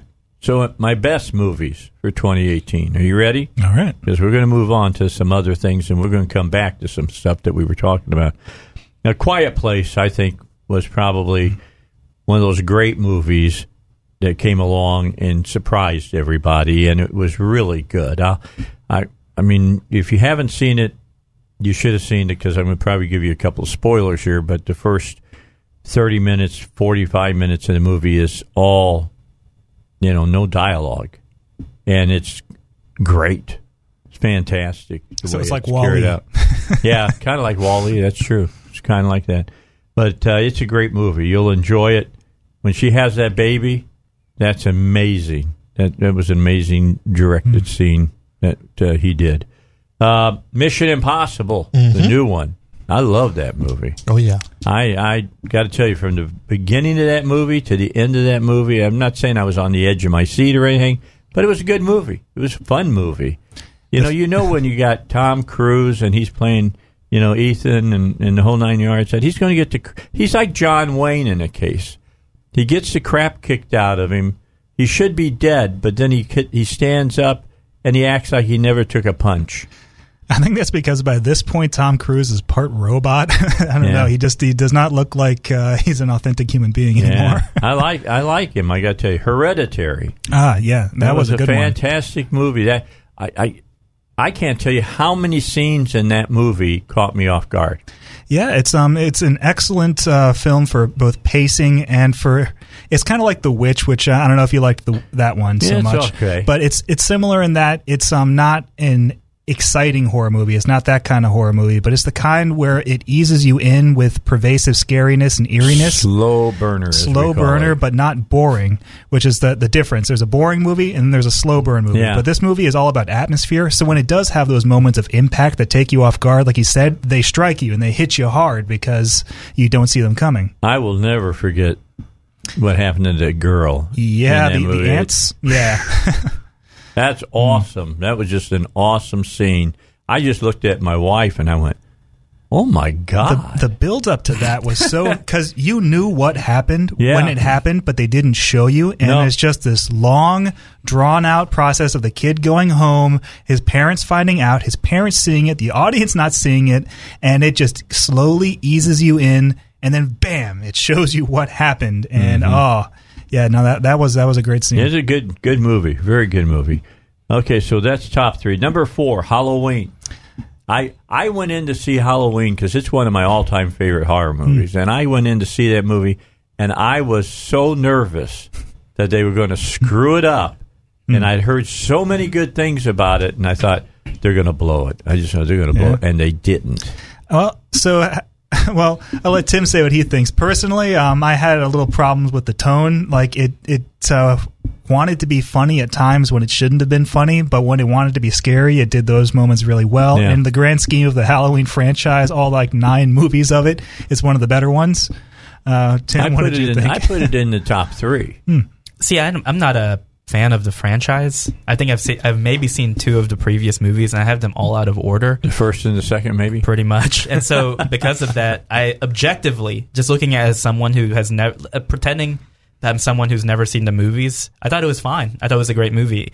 The part that Mark is referring to was actually my favorite part of the movie, which is the little black kid. Yeah. That was the it best. Was good. I thought was it was funny too, part. But I don't go to a horror movie to laugh, you know? Like, I don't I, see I think we're looking at it as two different things. I did not see it as a tonal shift. I saw it as a pause. Uh, kind of like, hey, you know, we've had a lot of suspense. Let's just put one quick laugh in here. And I liked that. And the laugh was a simple one. Yeah. How many times have you sat and watched a horror movie, and you know there's somebody behind the door? Yeah. All right. And that kid is talking sense. Yeah. He and, said he says two things that are so funny. The first being the uh, so just for people who haven't seen the movie, there's um the uh, Michael Myers is in the house. Obviously, he's lurking around somewhere, and then the girlfriend after one of Laurie's friends, right? And then so one of the the girlfriend and her boyfriend are in the house, and and she's babysitting this little black kid. And the kid is the one who's smart. And the, the girl says, well, I'm going to go upstairs and take a look. Yeah. And the kid says, don't go upstairs. Send David instead. Yeah. and, and, and that got a good laugh because it's true. It's like, why are you sending, you know, send the other guy. He's the guy. He needs to go upstairs. And yeah. then at the end, uh, obviously, the, the, the girl, she gets killed first. The boyfriend comes home. And the boyfriend says, hey, where are you running to? And the kid's like running as fast as he can out of the house. And he goes, run, David, you're going to die. And it's just funny because it's thing, true. It's funny because it's true, but that's that's not the uh, the laugh that bugged me. You missed one. It was um when Michael Myers comes out of the closet mm. and kills the babysitter. The, the little boy is, is in the bed, and it cuts to him, and he does this wild take, and he goes, oh, snap! and, and, and he runs away, and the whole theater burst out laughing, but it came immediately after a scene that was supposed to, a moment that was supposed to be scary, so it undercut a scare with a laugh, and you know I just don't feel I, that's for a horror movie. I disagree. The fact that everyone in the theater laughed yeah. meant that it did what they wanted it I, to do. I, I'll give it that. You're which, right. To me, means good craftsmanship. I think if they had cut that, if they had cut the oh snap part out and just left in the bit where he runs past the boyfriend, he goes, "Don't go up there, David. You go and die." But how, they, many, how many times? That in, how many times have you watched horror movies with fans? And you can hear everybody in the theater, somebody does something really stupid. Mm-hmm. And everyone calls them out on it. Yeah. And, and, and they're talking about it amongst them. I never do that.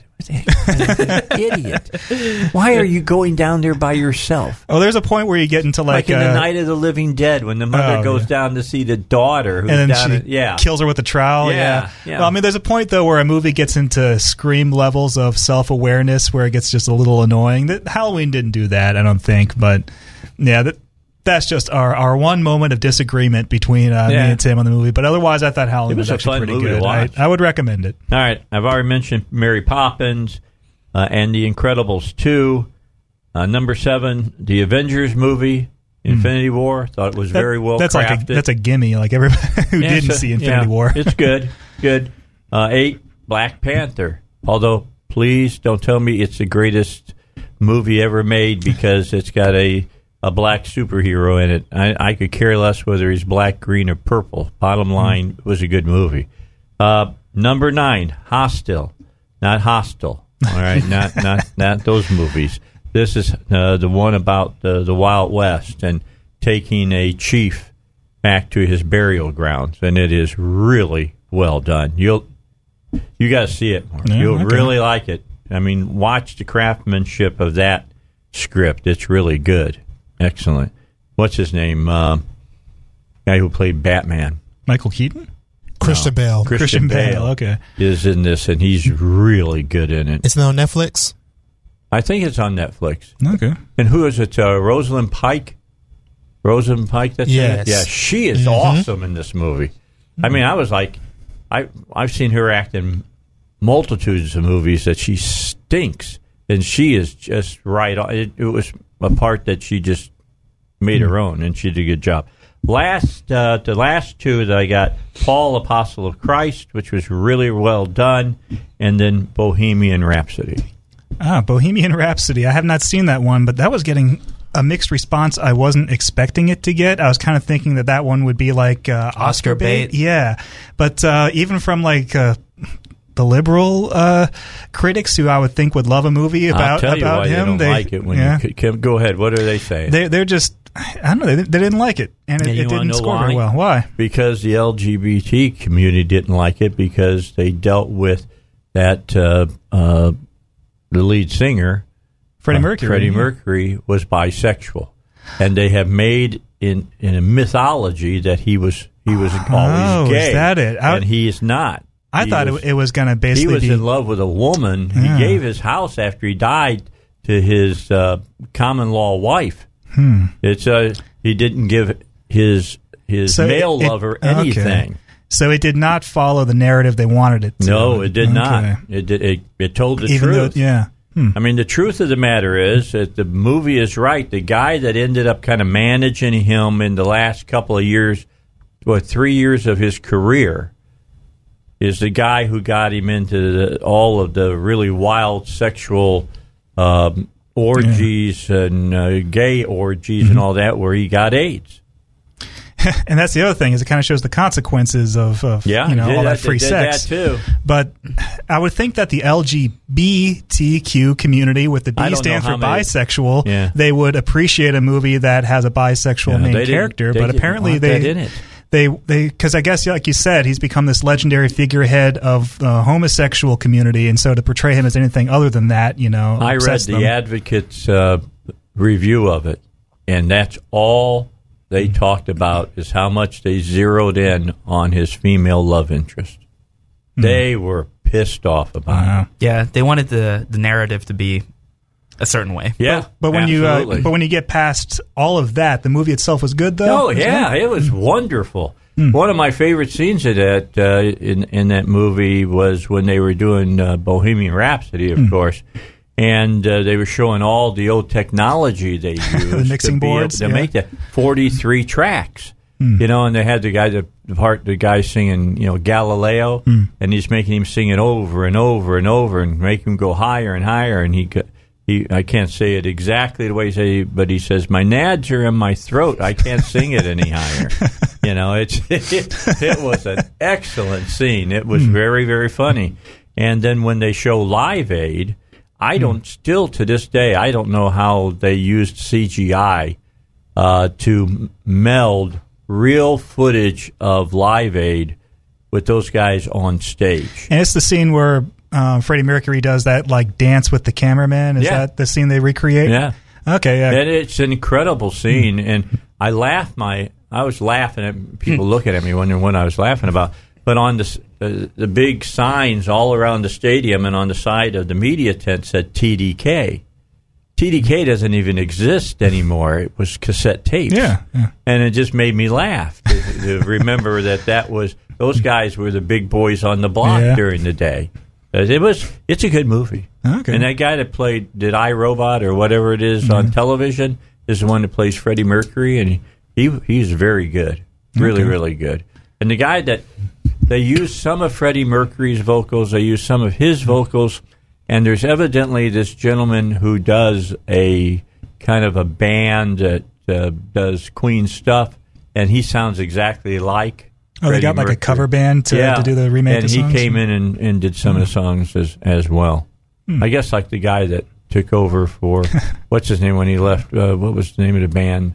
Journey? Journey? Not had that, Journey, not yeah. Journey. No, no, no, no. This was, the, you know, the current break, Breaking version, the Law. Who did oh, break, break, oh um, Judas, Judas Priest. Priest. Thank you. You know, yeah. They got rid of their... Rob Halford? Lead, yeah, they got oh. rid of him because he's gay.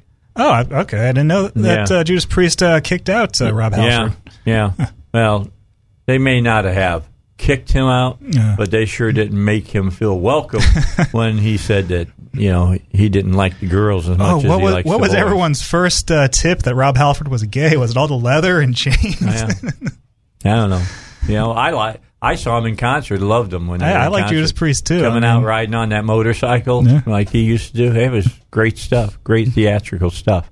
Really liked uh, it. Metal Meltdown's one of my favorite Judas Priest songs. Yeah, yeah, Breaking the Law. Love that song. You can play that song at any time, and I'll start singing along with it and smashing my head into the wall or something.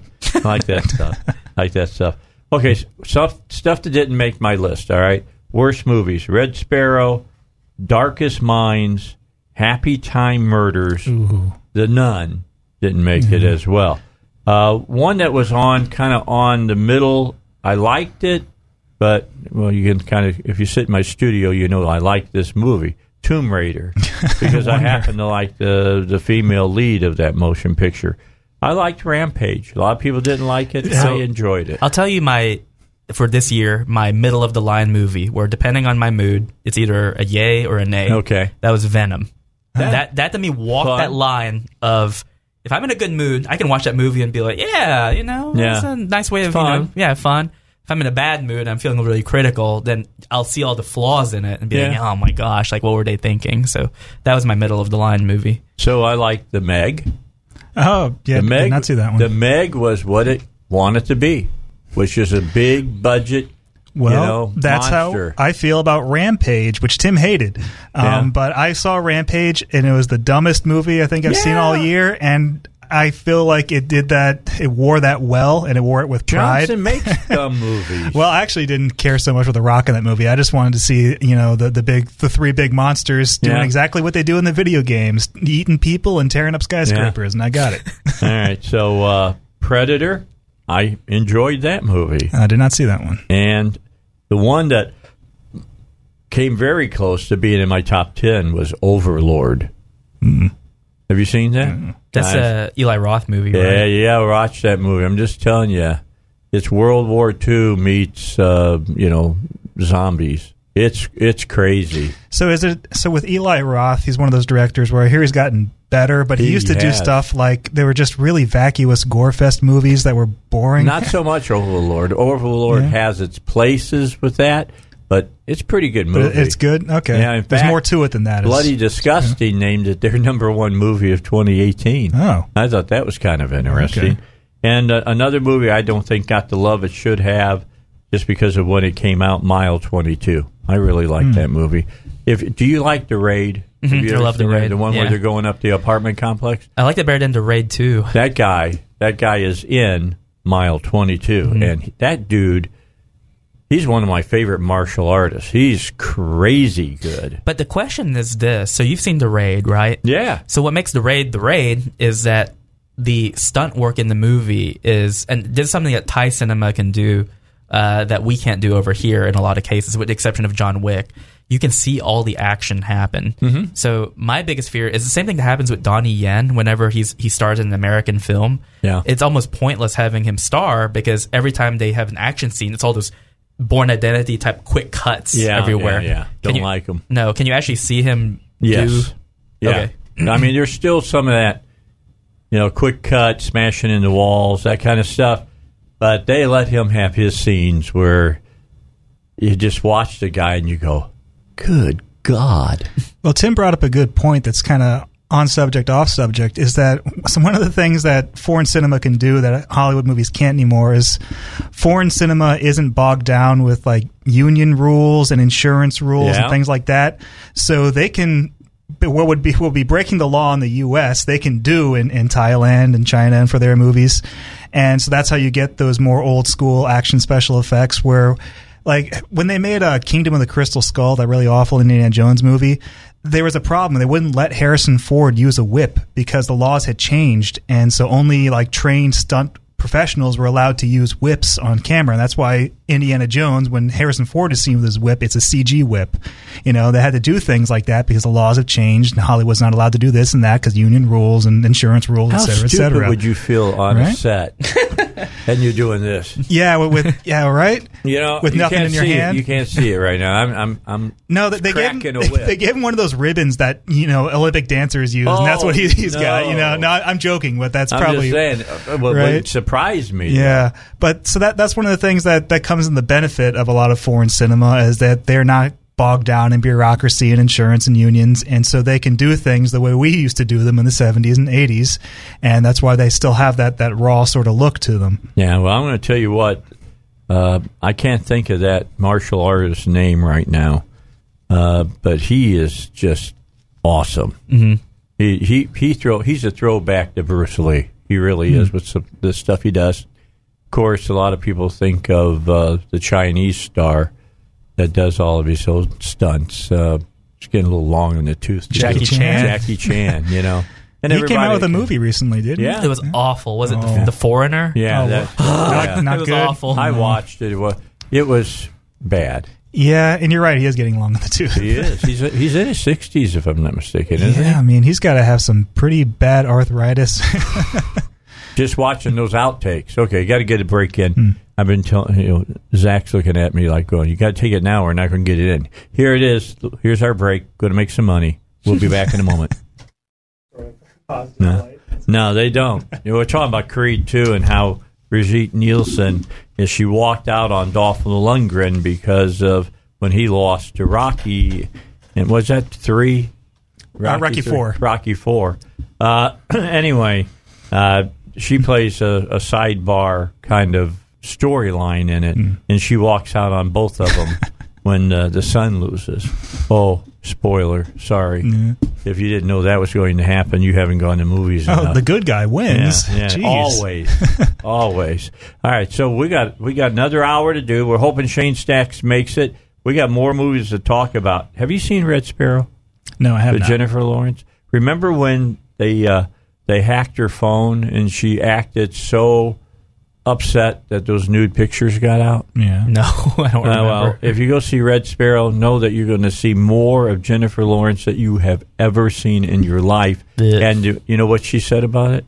Well, it was my choice to oh. show my body this time. Uh, when you play Mystique in the X-Men movies, and you're basically just wearing nothing but body paint, you yeah, know? Like latex kinda all, body Latex paint. body yeah. paint. You know, we've basically already seen it. Yeah, that's tr- it's very true. But the bottom line is is that it just...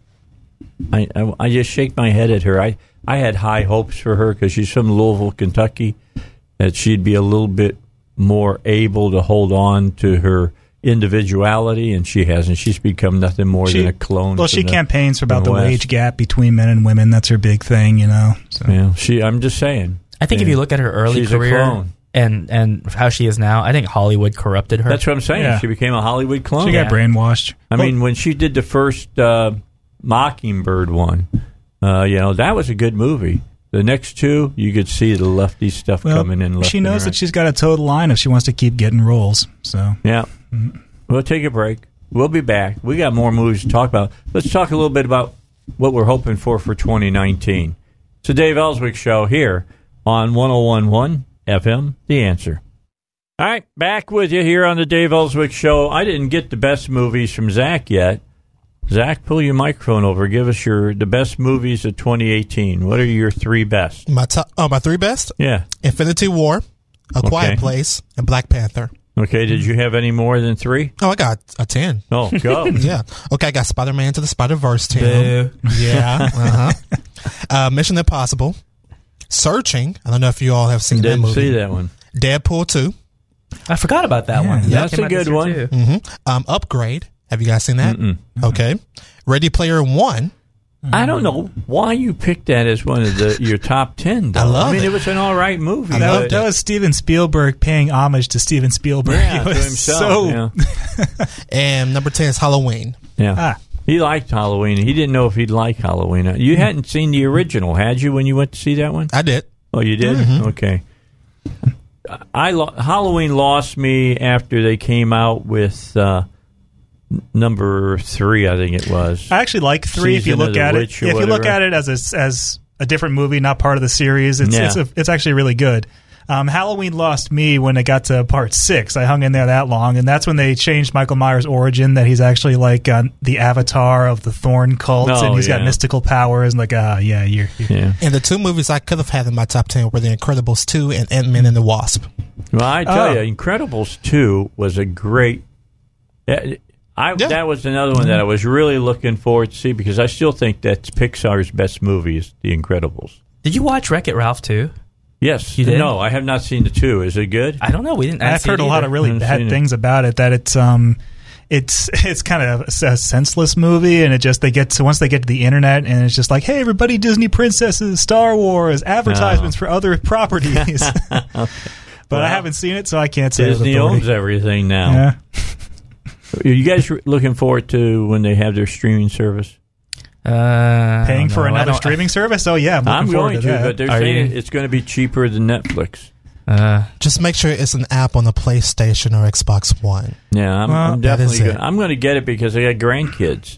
Well, that's the thing is I'll give them credit. Is one, their library is going to be huge. If they add twentieth Century Fox movies to they're that, then, they're doing oh, that. Then, then it's going to be huge. But they're also doing something really cool right now is that they're taking their old T V shows uh, like, you know, like the the eighties cartoons like DuckTales and Rescue Rangers, and they're remastering all of them in mm-hmm. ten eighty p H D with mm-hmm. the original film elements. And they're only releasing them on streaming. So if you want to watch those old cartoons from the eighties in H D, true H D, you got to get their streaming service. Yeah. So. Yeah, they said that they're going to take Monster, Incorporated, hmm. and it will become a weekly cartoon. Oh, yeah. They're, I mean, they've been doing that with a lot of their movies. They're going back, and they, it looks yeah. like they're going to use Pixar more for their streaming service than they are for back on the big screen, although next year, and be honest, I'm looking forward to Toy Story four. They're having a uh, Lady and the Tramp. I think it's a Lady and Tramp exclusive movie for the streaming. streaming. Yeah. Really? Is that the live action one? It's going to be a, I think it's a live action. Oh, oh really? Tramp, yeah. And it's getting released direct to streaming. I don't mm-hmm. know if that's a good or bad sign. The, well, Disney has also been holding on to shows that they've completed and they've released internationally this year, but they're saving them for their U S release for their streaming series. There was a, sh- a really good thirteen episode cartoon called uh, Legend of the Three Caballeros, you know, with Donald and Panchito right. and uh, Jose.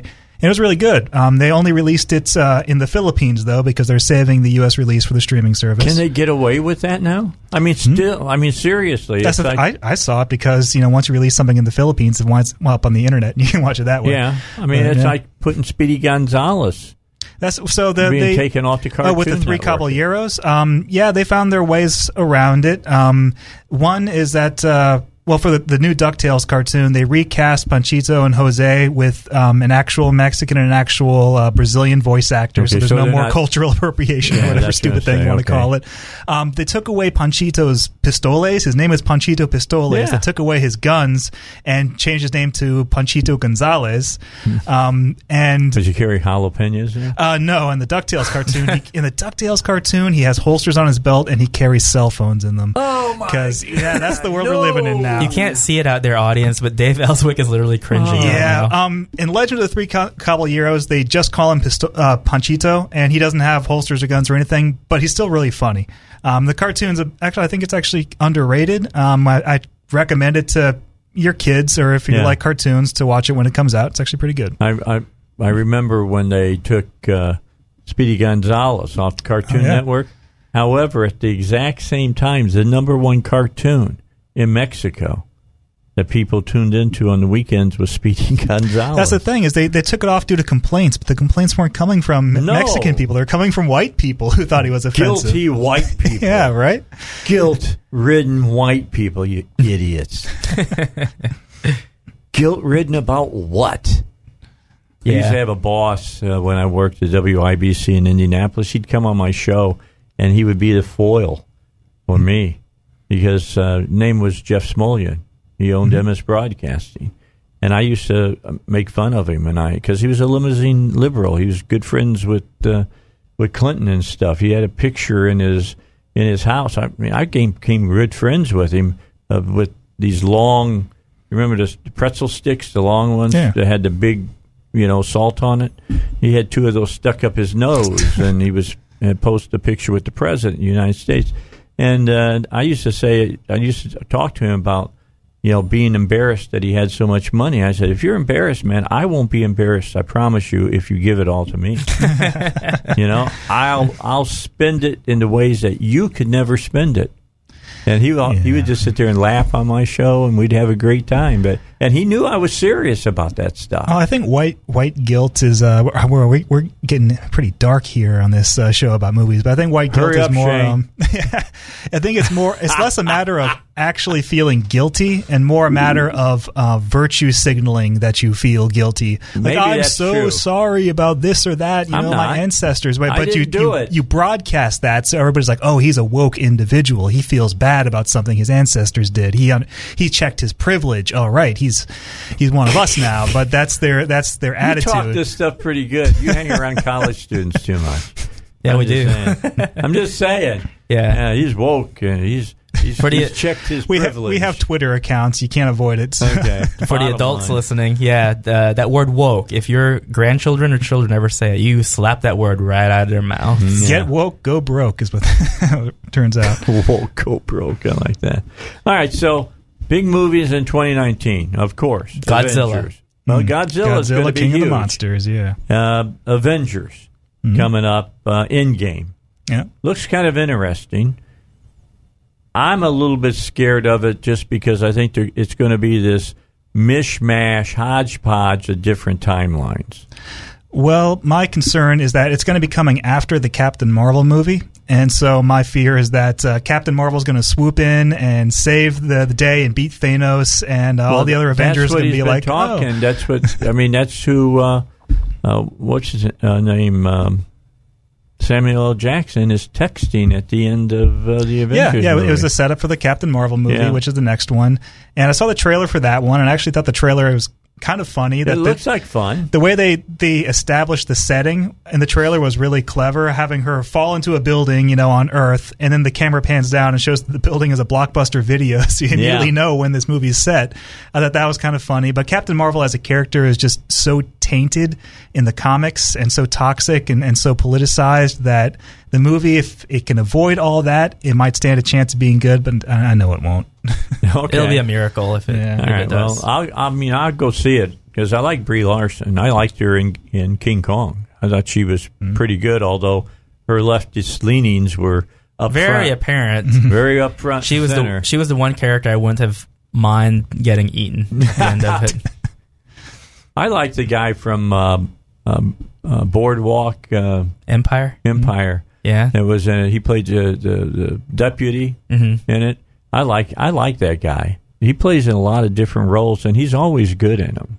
The movie he always I'm, plays the same kind of character. The movie I'm looking forward to is Dumbo.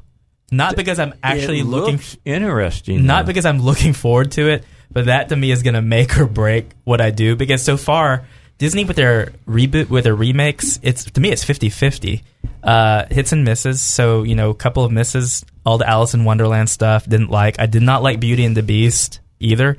I like Cinderella. Uh, Christopher Robin as a remake or as a as um, a sequel a sequel to, to Winnie the Pooh was really good.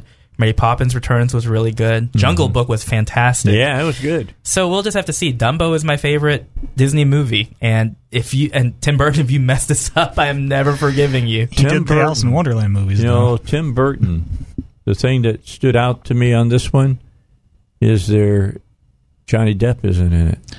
Oh, Johnny Depp fired him is, from the, the. He's in trouble. He's right in now, a lot of so. le- he's in a lot of financial trouble right now, and they fired him from the uh, pirate movie. Yeah, and, and right now they're saying he's not going to be in any more of those Harry Potter prequels, those Fantastic Beasts or whatever. Well, he really overacted in this one yeah, that just well, came out. People were complaining that he was in it. Period. After the whole Amber Heard thing, you know, he got Me Too'd, basically hashtag Me Too. So yeah, they're saying he should just be stricken from the record. We should never hear from Johnny Depp again. So yeah. yeah um, That's fine. I think I've seen enough Tim Amber Burton. Amber Heard, by the way, was really good in, in Aquaman. In Aquaman. Yeah. Well, um, well, when it comes to Johnny Depp, Tim Burton movies, I think we've seen enough of those yeah. in our lifetime. I don't think we we'll don't see need anymore. to see them anymore. I think they're yeah. done, to be honest with they're you. They're rebooting them. I mean, it's not going to matter. The I don't Pirates even, movies? Yeah, it's yeah. not even going to be uh, Jack Sparrow. I think they're going to go with a different cast. What I The rumor, and I don't think this is substantiated, is they're going to use the redhead because...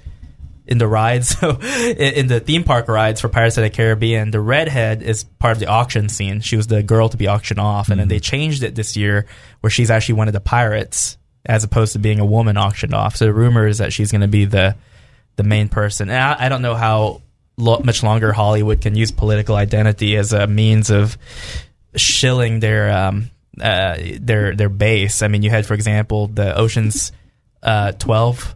Ocean's Eleven, Ocean's, Ocean's Eleven, the remake yeah. that happened this year did not do well. Yeah. yeah, Ghostbusters didn't do well. So how much longer can you? By play the this way, game? Sandra Bullock, since she's done Gravity, which mm-hmm. I thought was an exceptional movie, and really an exceptional movie with what they did with no gravity supposedly, and how mm-hmm. they made that look. Uh, she has done that movie, and she just did Bird Box that came out on Netflix.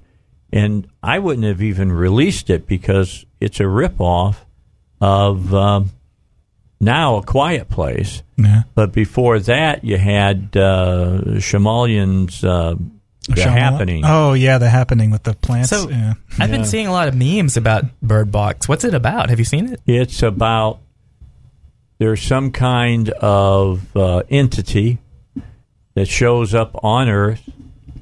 If you see it, one of two things happen. One, you think it's beautiful, and now you are are pushed to make other people look at it. If you look at it and you're not one of these people who see something beautiful about it, it makes you commit suicide. And so people, okay. when they go outside, are wearing blindfold. Okay, so this is a, a rip-off of Day of the Triffids is what it Kinda, sounds like. Yeah, We're, I love the And Day of the, the premise Triffids. of Day of the Triffids was great, was that there's this like solar flare that renders everyone on Earth blind. That looked at it. Yeah, at that looked at it. So only people who were asleep or this one person who's having eye surgery, you know, got out of uh, being blinded. But at the same time, these alien plants come down and start eating everybody, but nobody can fight back against the plants because they're blind.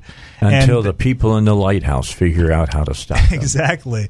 And so for an, for an old sci-fi movie, it's it one of the good. best. Yeah, yeah, it's actually it's really good. good. I mean, uh, you know, I'd love to show some of those, but you can't get them. Oh, they did, the, they the film masters? Dig- yeah. They didn't digitalize them. They yeah, didn't save them. I, yeah, I noticed you said you were playing mo- some, like, like legit, like, classics that everyone agrees are classics, like yeah. Casablanca, stuff like that. Yeah. I mean, imagine those are easier to get a hold of yes. than something like Day of the Triffids. They were they were digitalized. I I mean, I would like to show Soylent Green. Mm. It's gone. You can't get it. Yeah. I mean, that's the that's the perfect uh, Christ symbolized, you know, movie ever made. It was uh, a great film. I thought it was King Kong Lives. Uh, that's the one. That, that's the one that ends with um, King Kong um, and his and Queen Kong, who's pregnant with their baby, being chased by the military, and Queen Kong collapses into labor into yes. a manger, and yeah. uh, Kong dies protecting her um, as uh, baby Kong is born in a manger. Oh. Yeah, no, no. This was Charlton Heston. yeah, dies right. at the end. He is. He looks like Christ on the mm-hmm. cross, laying in the fountain, and he's, his blood is running into the fountain, yep. and his blood has the cure for the virus. Now, you can't get any more Christ-like than that. Now, doesn't he get uh, turned into Soylent Green at the end? Oh, no, no, no, no the- let me mention, I, um, no. that's not Soylent Green. Soylent Green is the where, one where he says, "They're making us yeah. into fools." Yeah. Okay. Uh, okay, I thought your your your allegory was that, you know, like they eat his body and his, his yeah, blood. Probably part of it. But, I mean, he played that type of a character yeah. a lot. But I'm trying to think, which one am I talking about? This one everybody turned into a vampire. Oh, legend. The Omega Man. Yeah, the Omega Man. Yeah. Okay, and so, he, yeah. was, he was the savior of the world. Yeah, um... So my favorite version of uh, of that story, of that adaptation, is actually the Vincent Price version, The Last oh, Man yeah. on Earth. That, yeah. that's, I think that's the best one, better See, than the I Will Smith that version. Uh, it, that one's public that. domain, so it's probably anybody who has a copy. It's not worth digitizing to most people because you can't own it because it's public domain. Because we used to yeah. do uh, sci-fi movies, and, and mm. because I know people like sci-fi. I love sci-fi, and I wanted to do uh, Fantastic Voyage. Oh, yeah. And uh, we also did Logan's Run. The only way we could show them was to be able to show them. We had to get the okay from the studio to show the D V D. Um, and how the how those look, by the way, not real up, good. Not real good. No, not yeah. nothing like what so, you see when you digitalize. What about the film. the the original War of the Worlds? Like the original. Yeah, you can version. get that. You can one. get that one. Yeah, you can okay. still get that one. I've shown that before. Hmm. But uh, you know, the really great stuff. Yeah, you can't get it anymore. I mean, I couldn't get. Uh, Dracula Has Risen from the Dead with Christopher Lee. Oh, when I tried. But when you got um, Horror of Dracula, I was really surprised. Yeah, they had that, that one. Yeah. You know, a lot of the Hammer stuff is gone. Uh, like you couldn't get Curse of Frankenstein no. or something like that. Yeah. Can you get Night of the Lepus? Mm. They give it to you for free. That, to take that movie was compared to rabbit poop last time I heard of it. All right, let's take a break. We'll be back with more. Mark's here, and so is Tim. We're talking about now twenty nineteen and what you can expect at the theaters. A couple of live-action movies coming that I'm kind of interested in. One is really a live-action. The other one they say is live-action, but I don't believe it. We got more to talk about here on the Dave Ellswick Show. Lion King? Yeah. All right, let's continue here on the Dave Ellswick Show, talking twenty nineteen. Two live version movies coming uh in twenty nineteen, one true live version, second one not so much. First one, although I was excited about this until I heard that Will Smith was in it, and and that's Aladdin. Ah, uh, yeah. Will Smith is playing the genie. Yeah, and that's um, Will Smith is.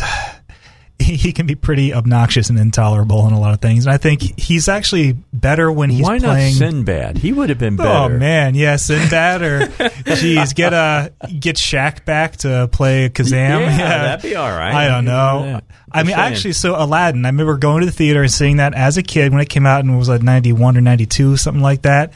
And I loved that movie. I, I adored it as a kid. Um, Those are great movies, yeah. great stories. Uh, so the, the Arabian live, Night story. Oh yeah, I mean the live action movie though. It's I'm wondering if it's going to lose a lot of the charm in trying to transition to something more serious as a live action yeah. movie. Like sometimes it works, like Cinderella, for example, which Tim saw. Like they were able to take that movie and they added a lot more substance to it, to the plot, to the story. Because if you go back and you watch the original animated Cinderella, it's like. Uh, forty minutes of Tom and Jerry bullcrap and then ten minutes of princesses.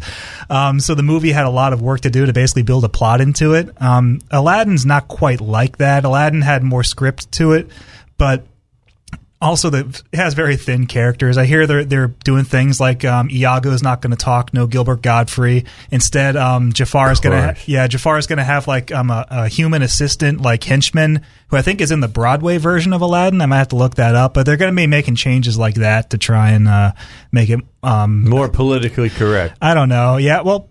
If, without you the talk, have Godfrey. Because yeah, I mean, you know what he did. What, what's, yeah, yeah what, what's wrong with fun though? What's wrong with uh, having a talking bird voiced by Gilbert Godfrey? I mean, you've already got a genie, and you and they have the Cave of Wonders, and they, they had Frank Welker, the voice of the Cave of Wonders, in the cartoon in the trailer. So you got a talking cave, you got a flying carpet, you got a genie, uh, talking bird. Okay, we'll come back and tell you about the one that says they're live, but I'm doubting it.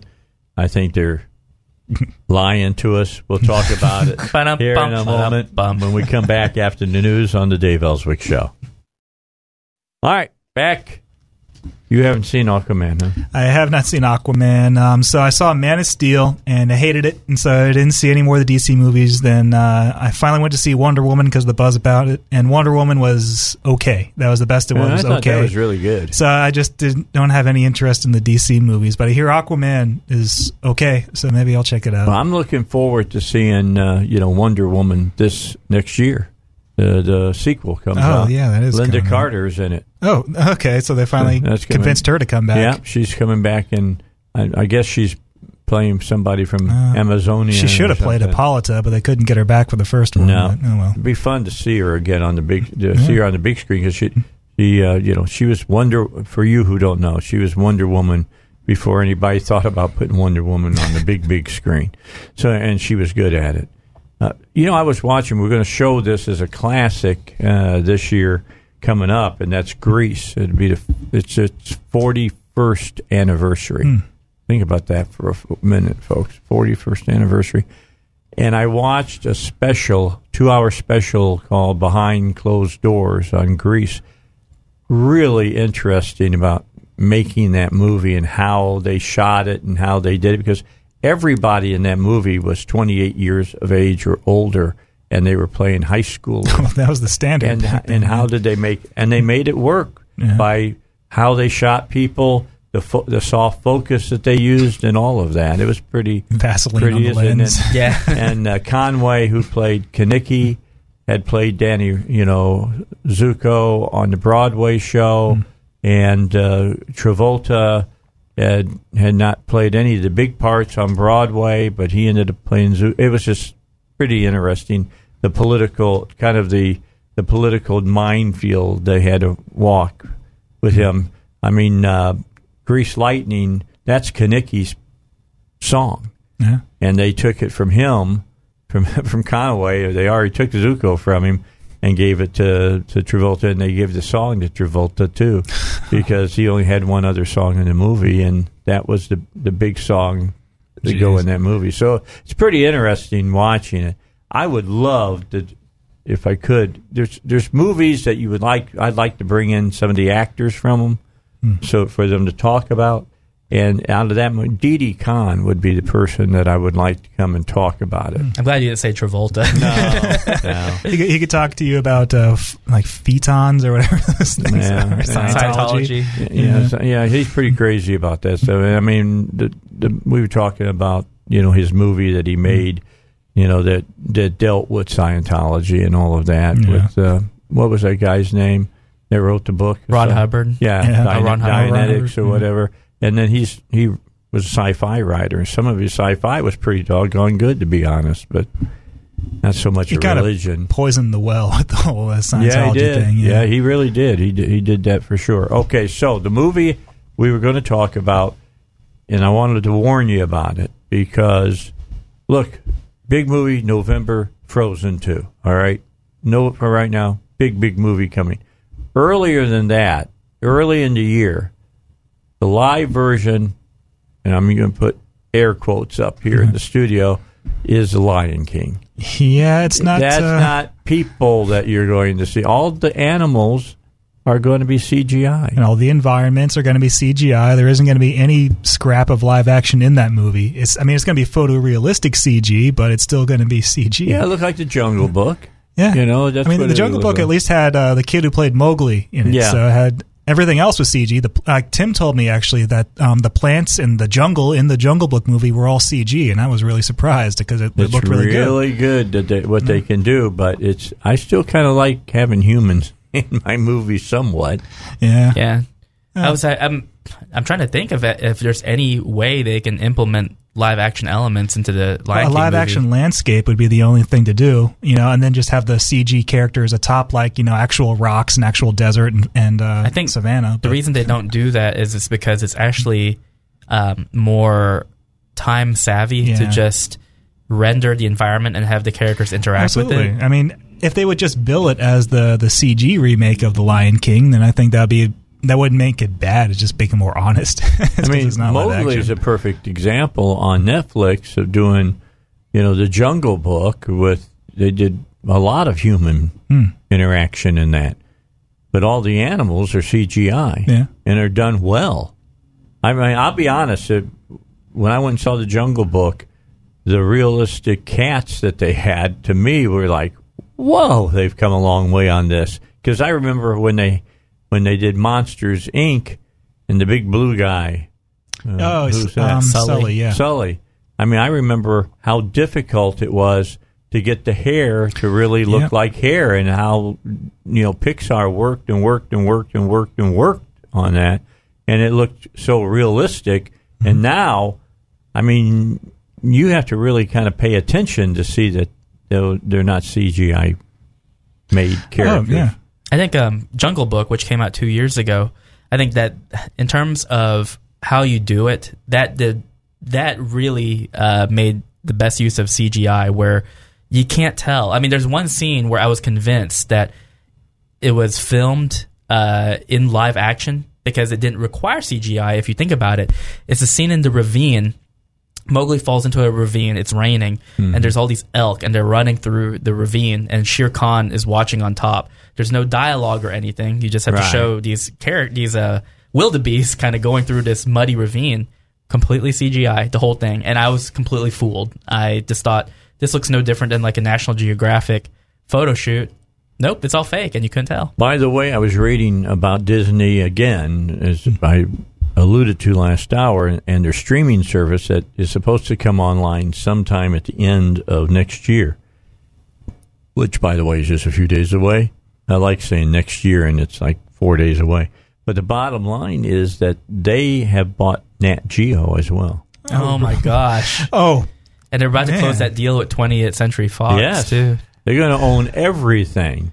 You'll yeah, have to have oh them. At some, well, at some point, at some point, that's a monopoly that's going to get busted up. We're all going to be working for Disney one of these days. It's, uh, the evil empire, yeah. the Starbucks of movies.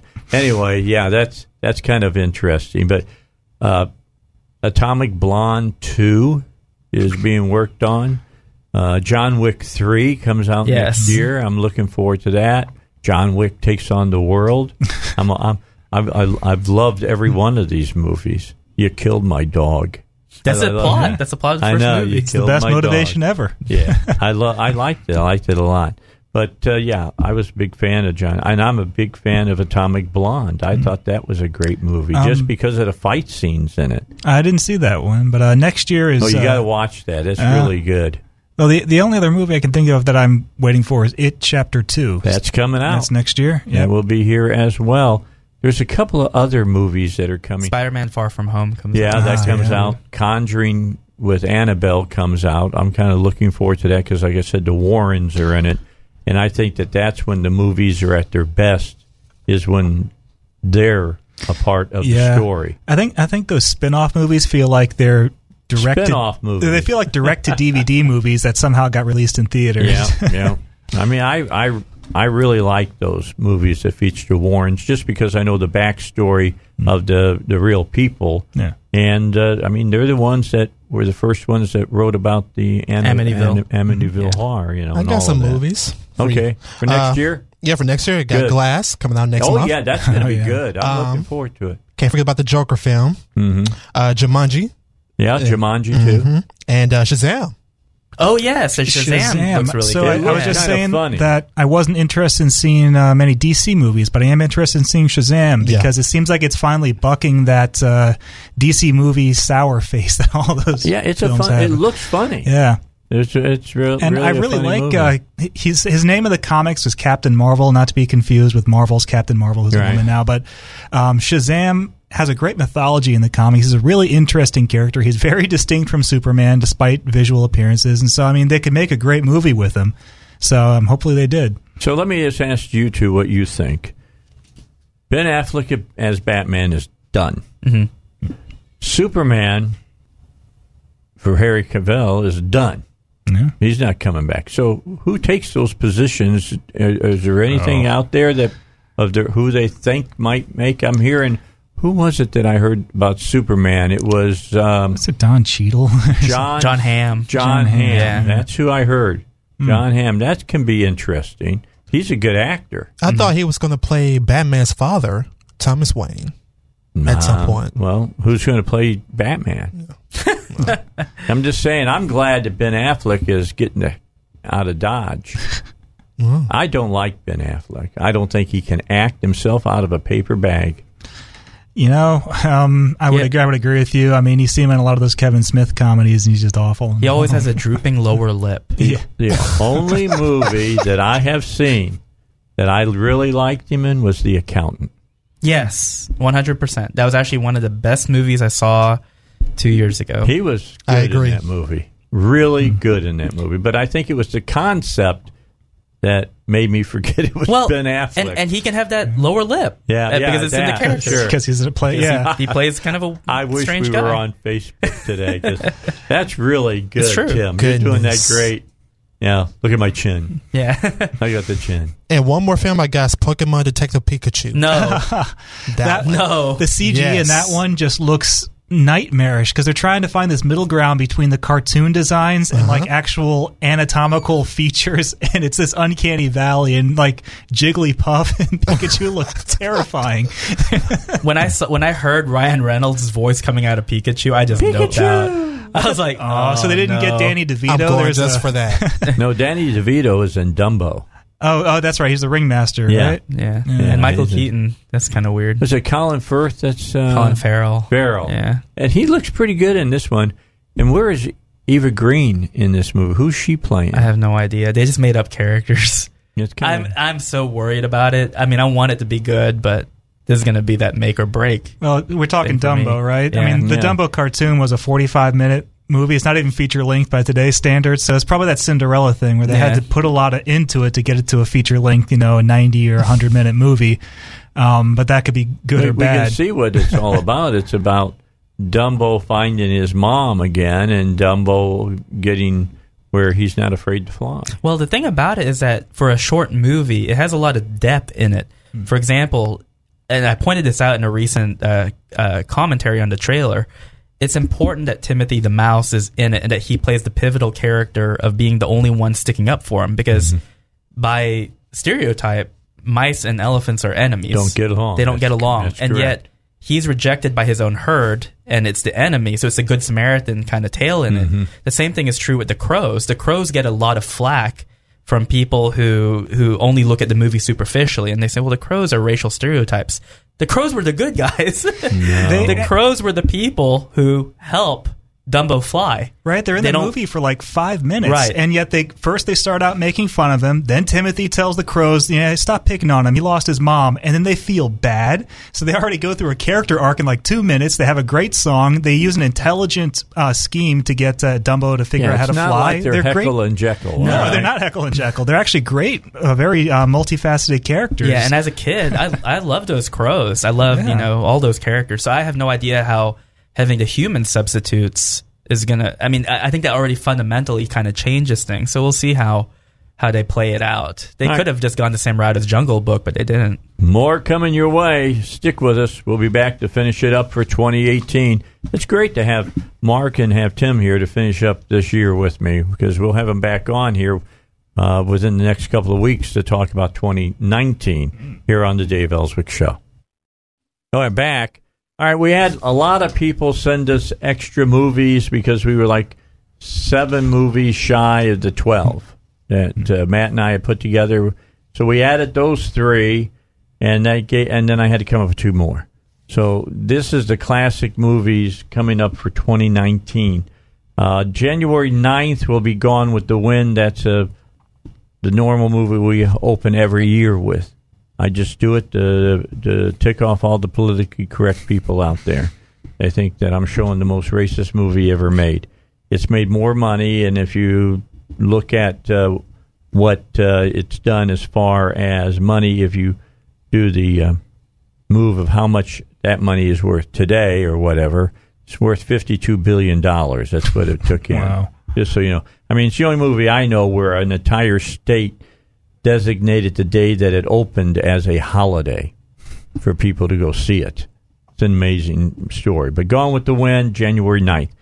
Uh, I don't have a calendar in front of me, so I can just tell you, second Tuesday of every month in February, James Dean is back on the big screen again, Rebel Without a Cause. It's a great movie. If you've never seen it, you got to see it. March, another one I show just about every year because uh, the script was voted the best script ever written, Casablanca. Uh, April, Easter, Passion of the Christ, Mel Gibson. May, uh, May Grease, forty-first anniversary. Uh, June, Vertigo, Jimmy Stewart. I think Kim Novak, if I'm not mistaken. It is Kim Novak. July, Terminator two, Judgment Day, which I think personally is the best Terminator movie made. Oh, there's no doubt. Uh, yeah, what's the competition? Yeah. Terminator Salvation? Terminator one. yeah, Terminator one. Yeah. All right. August, The Wizard of Oz. September, Sean Connery, the only guy that I think is the greatest, uh, you know, James Bond, Goldfinger. October, from Pine Bluff. The the lead is played by an actress from Pine Bluff. I Spit on Your Grave, I think nineteen seventy-five maybe. Hmm. November, The Searchers. And then December, White Christmas. Somebody just called and said I should show Birth of a Nation as a classic movie. No, uh, I don't think I'll do that. If we had a copy of Song of the South. Oh, I still get mad about that. That has been stuck in the vault, you know, and they won't let it out. I've got a D V D of that. I got a bootleg, too, and it's a good movie. Well, it's got an Academy Award-winning song. It's an incredibly misunderstood movie. People think they know what it's about. They think they know what, what's in the movie, but they're wrong. It's not Uncle Remus, man. It's totally different. It's the Mandela effect. Mm. It's when people remember it or think it's about one thing, and then when you watch it, it's like, oh, wait, that's not really what it was about at all. No. It's just, it's great. It's really a fun movie to watch. It's a great movie. Yeah. You know, I really, really enjoyed it. But, yeah. Anyway, we got we always show The Wizard of Oz in August because I think every kid should see that. And since all the kids are going back to school that month, we do we do Wizard of Oz. That's just a wonderful, fantastical movie. I mean, it's a great movie. It really, really is. Even if you read all the stuff behind how they mistreated the little people. Well, they mistreated everybody. The Tin Man like had a weird allergic reaction to the paint. And well, the, he the, didn't get to play. That was Buddy Ebsen. Oh, yeah, and he couldn't play it. The he first, couldn't yeah. play it. But um, the the actress who played the Wicked Witch got like horribly burned. Yeah. I mean, everybody kind of got brutalized in that movie. Well, that's the way they made movies back then. yeah. I mean, what can I say? It was done with real effects. So if they had to set you on fire, well, you signed up for this. You're getting a paycheck, so burn and don't scream while you're burning. Tim, thanks for coming in. Absolutely, my Always pleasure. A pleasure. What do you got coming up that's new? Everybody should know about. Well, right now, so Mark and I we're actually we just began production yesterday, but we're working on the sequel to My Hero Magademia. Uh, it's just going to be called Walmite First Term Part Two, and that book comes out uh, spring of next year. And then uh-huh. we're gonna we're gonna work on the sequel to Black Ops. Black Ops Hair Trigger. I Looking have forward to that. Yeah, we. Uh, Has anybody called? Uh, anybody talked to you guys about any of that stuff being, I don't know, made into a cartoon or anything? Uh, we're not that popular yet. yeah, that, I do. You're I do have. I do have pretty interesting news. I can't tell you everything about it though. But in April, I am going to go up to D C for something pretty huge involving uh, politics. So we're going to use the same formula that we had in twenty eighteen and just continue with the properties that we have. All right. So if anybody is really interested, I'd like to get uh, Tim and Mark up to C PAC. Oh, yeah. yeah if you're I'd listening like, out there, we'd I want love to, to go. I want to get them up there because here's a thing that the, the right doesn't understand. it's something that Breitbart understood, and, and, and you know, Andrew knew it really well, and, and that is that culture flows down to politics. Mm. I mean, movies, music, all that's flowing downstream to, to politics. It will affect politics. Why he said that we had to take the culture back if we wanted to save the country. He was great. It's true. I mean, anybody who disagrees, just tell them to go to their local comic shop and grab a copy of Captain Marvel or Squirrel Girl or even Captain America. Sit down and read it and try not to gag or just, you know, or just rip it in half, and you'll see what we're talking about. One of my favorite stickers I got here in the studio, Andrew Breitbart, and he's screaming, and it says hashtag war. I know what he meant. Yeah, and culture war. He, mm-hmm. We are in a war. Mm-hmm. That's what we're in. All right, guys, we'll get back together here in a couple of weeks for twenty nineteen, last show of twenty eighteen. Got an hour more coming with you. We're going to repeat an hour. Uh, we're going to talk with the uh, managing editor of Front Page Magazine. You won't want to miss that. And then Robert Steinbach joins me for the last half hour. Three-star general Michael J. Flynn, head of the Pentagon Intelligence Agency, knew all the government's dirty secrets. He was one of the most respected generals in the military. Flynn knew what the intel world had been up to. He understood its funding. He ordered the first audit of the use of contractors. This set off alarm bells. The explosive new documentary, Flynn, Deliver the Truth, Whatever the Cost, and covers the facts behind this scandal. Flynn told the truth. He was the most dangerous person for Donald Trump to hire. I find out the worst enemy that I'm going to face in my life is right here in America. They took my assessment and they wanted me to change it. And I was like, I'm not changing it. They had to get rid of Flynn. With in-depth interviews, archival footage, and never-before-seen personal records of the man behind the headlines. I just felt like I was drowning. Flynn, Deliver the Truth, Whatever the Cost. Available now. Watch it today. Go to salem now dot com. salem now dot com.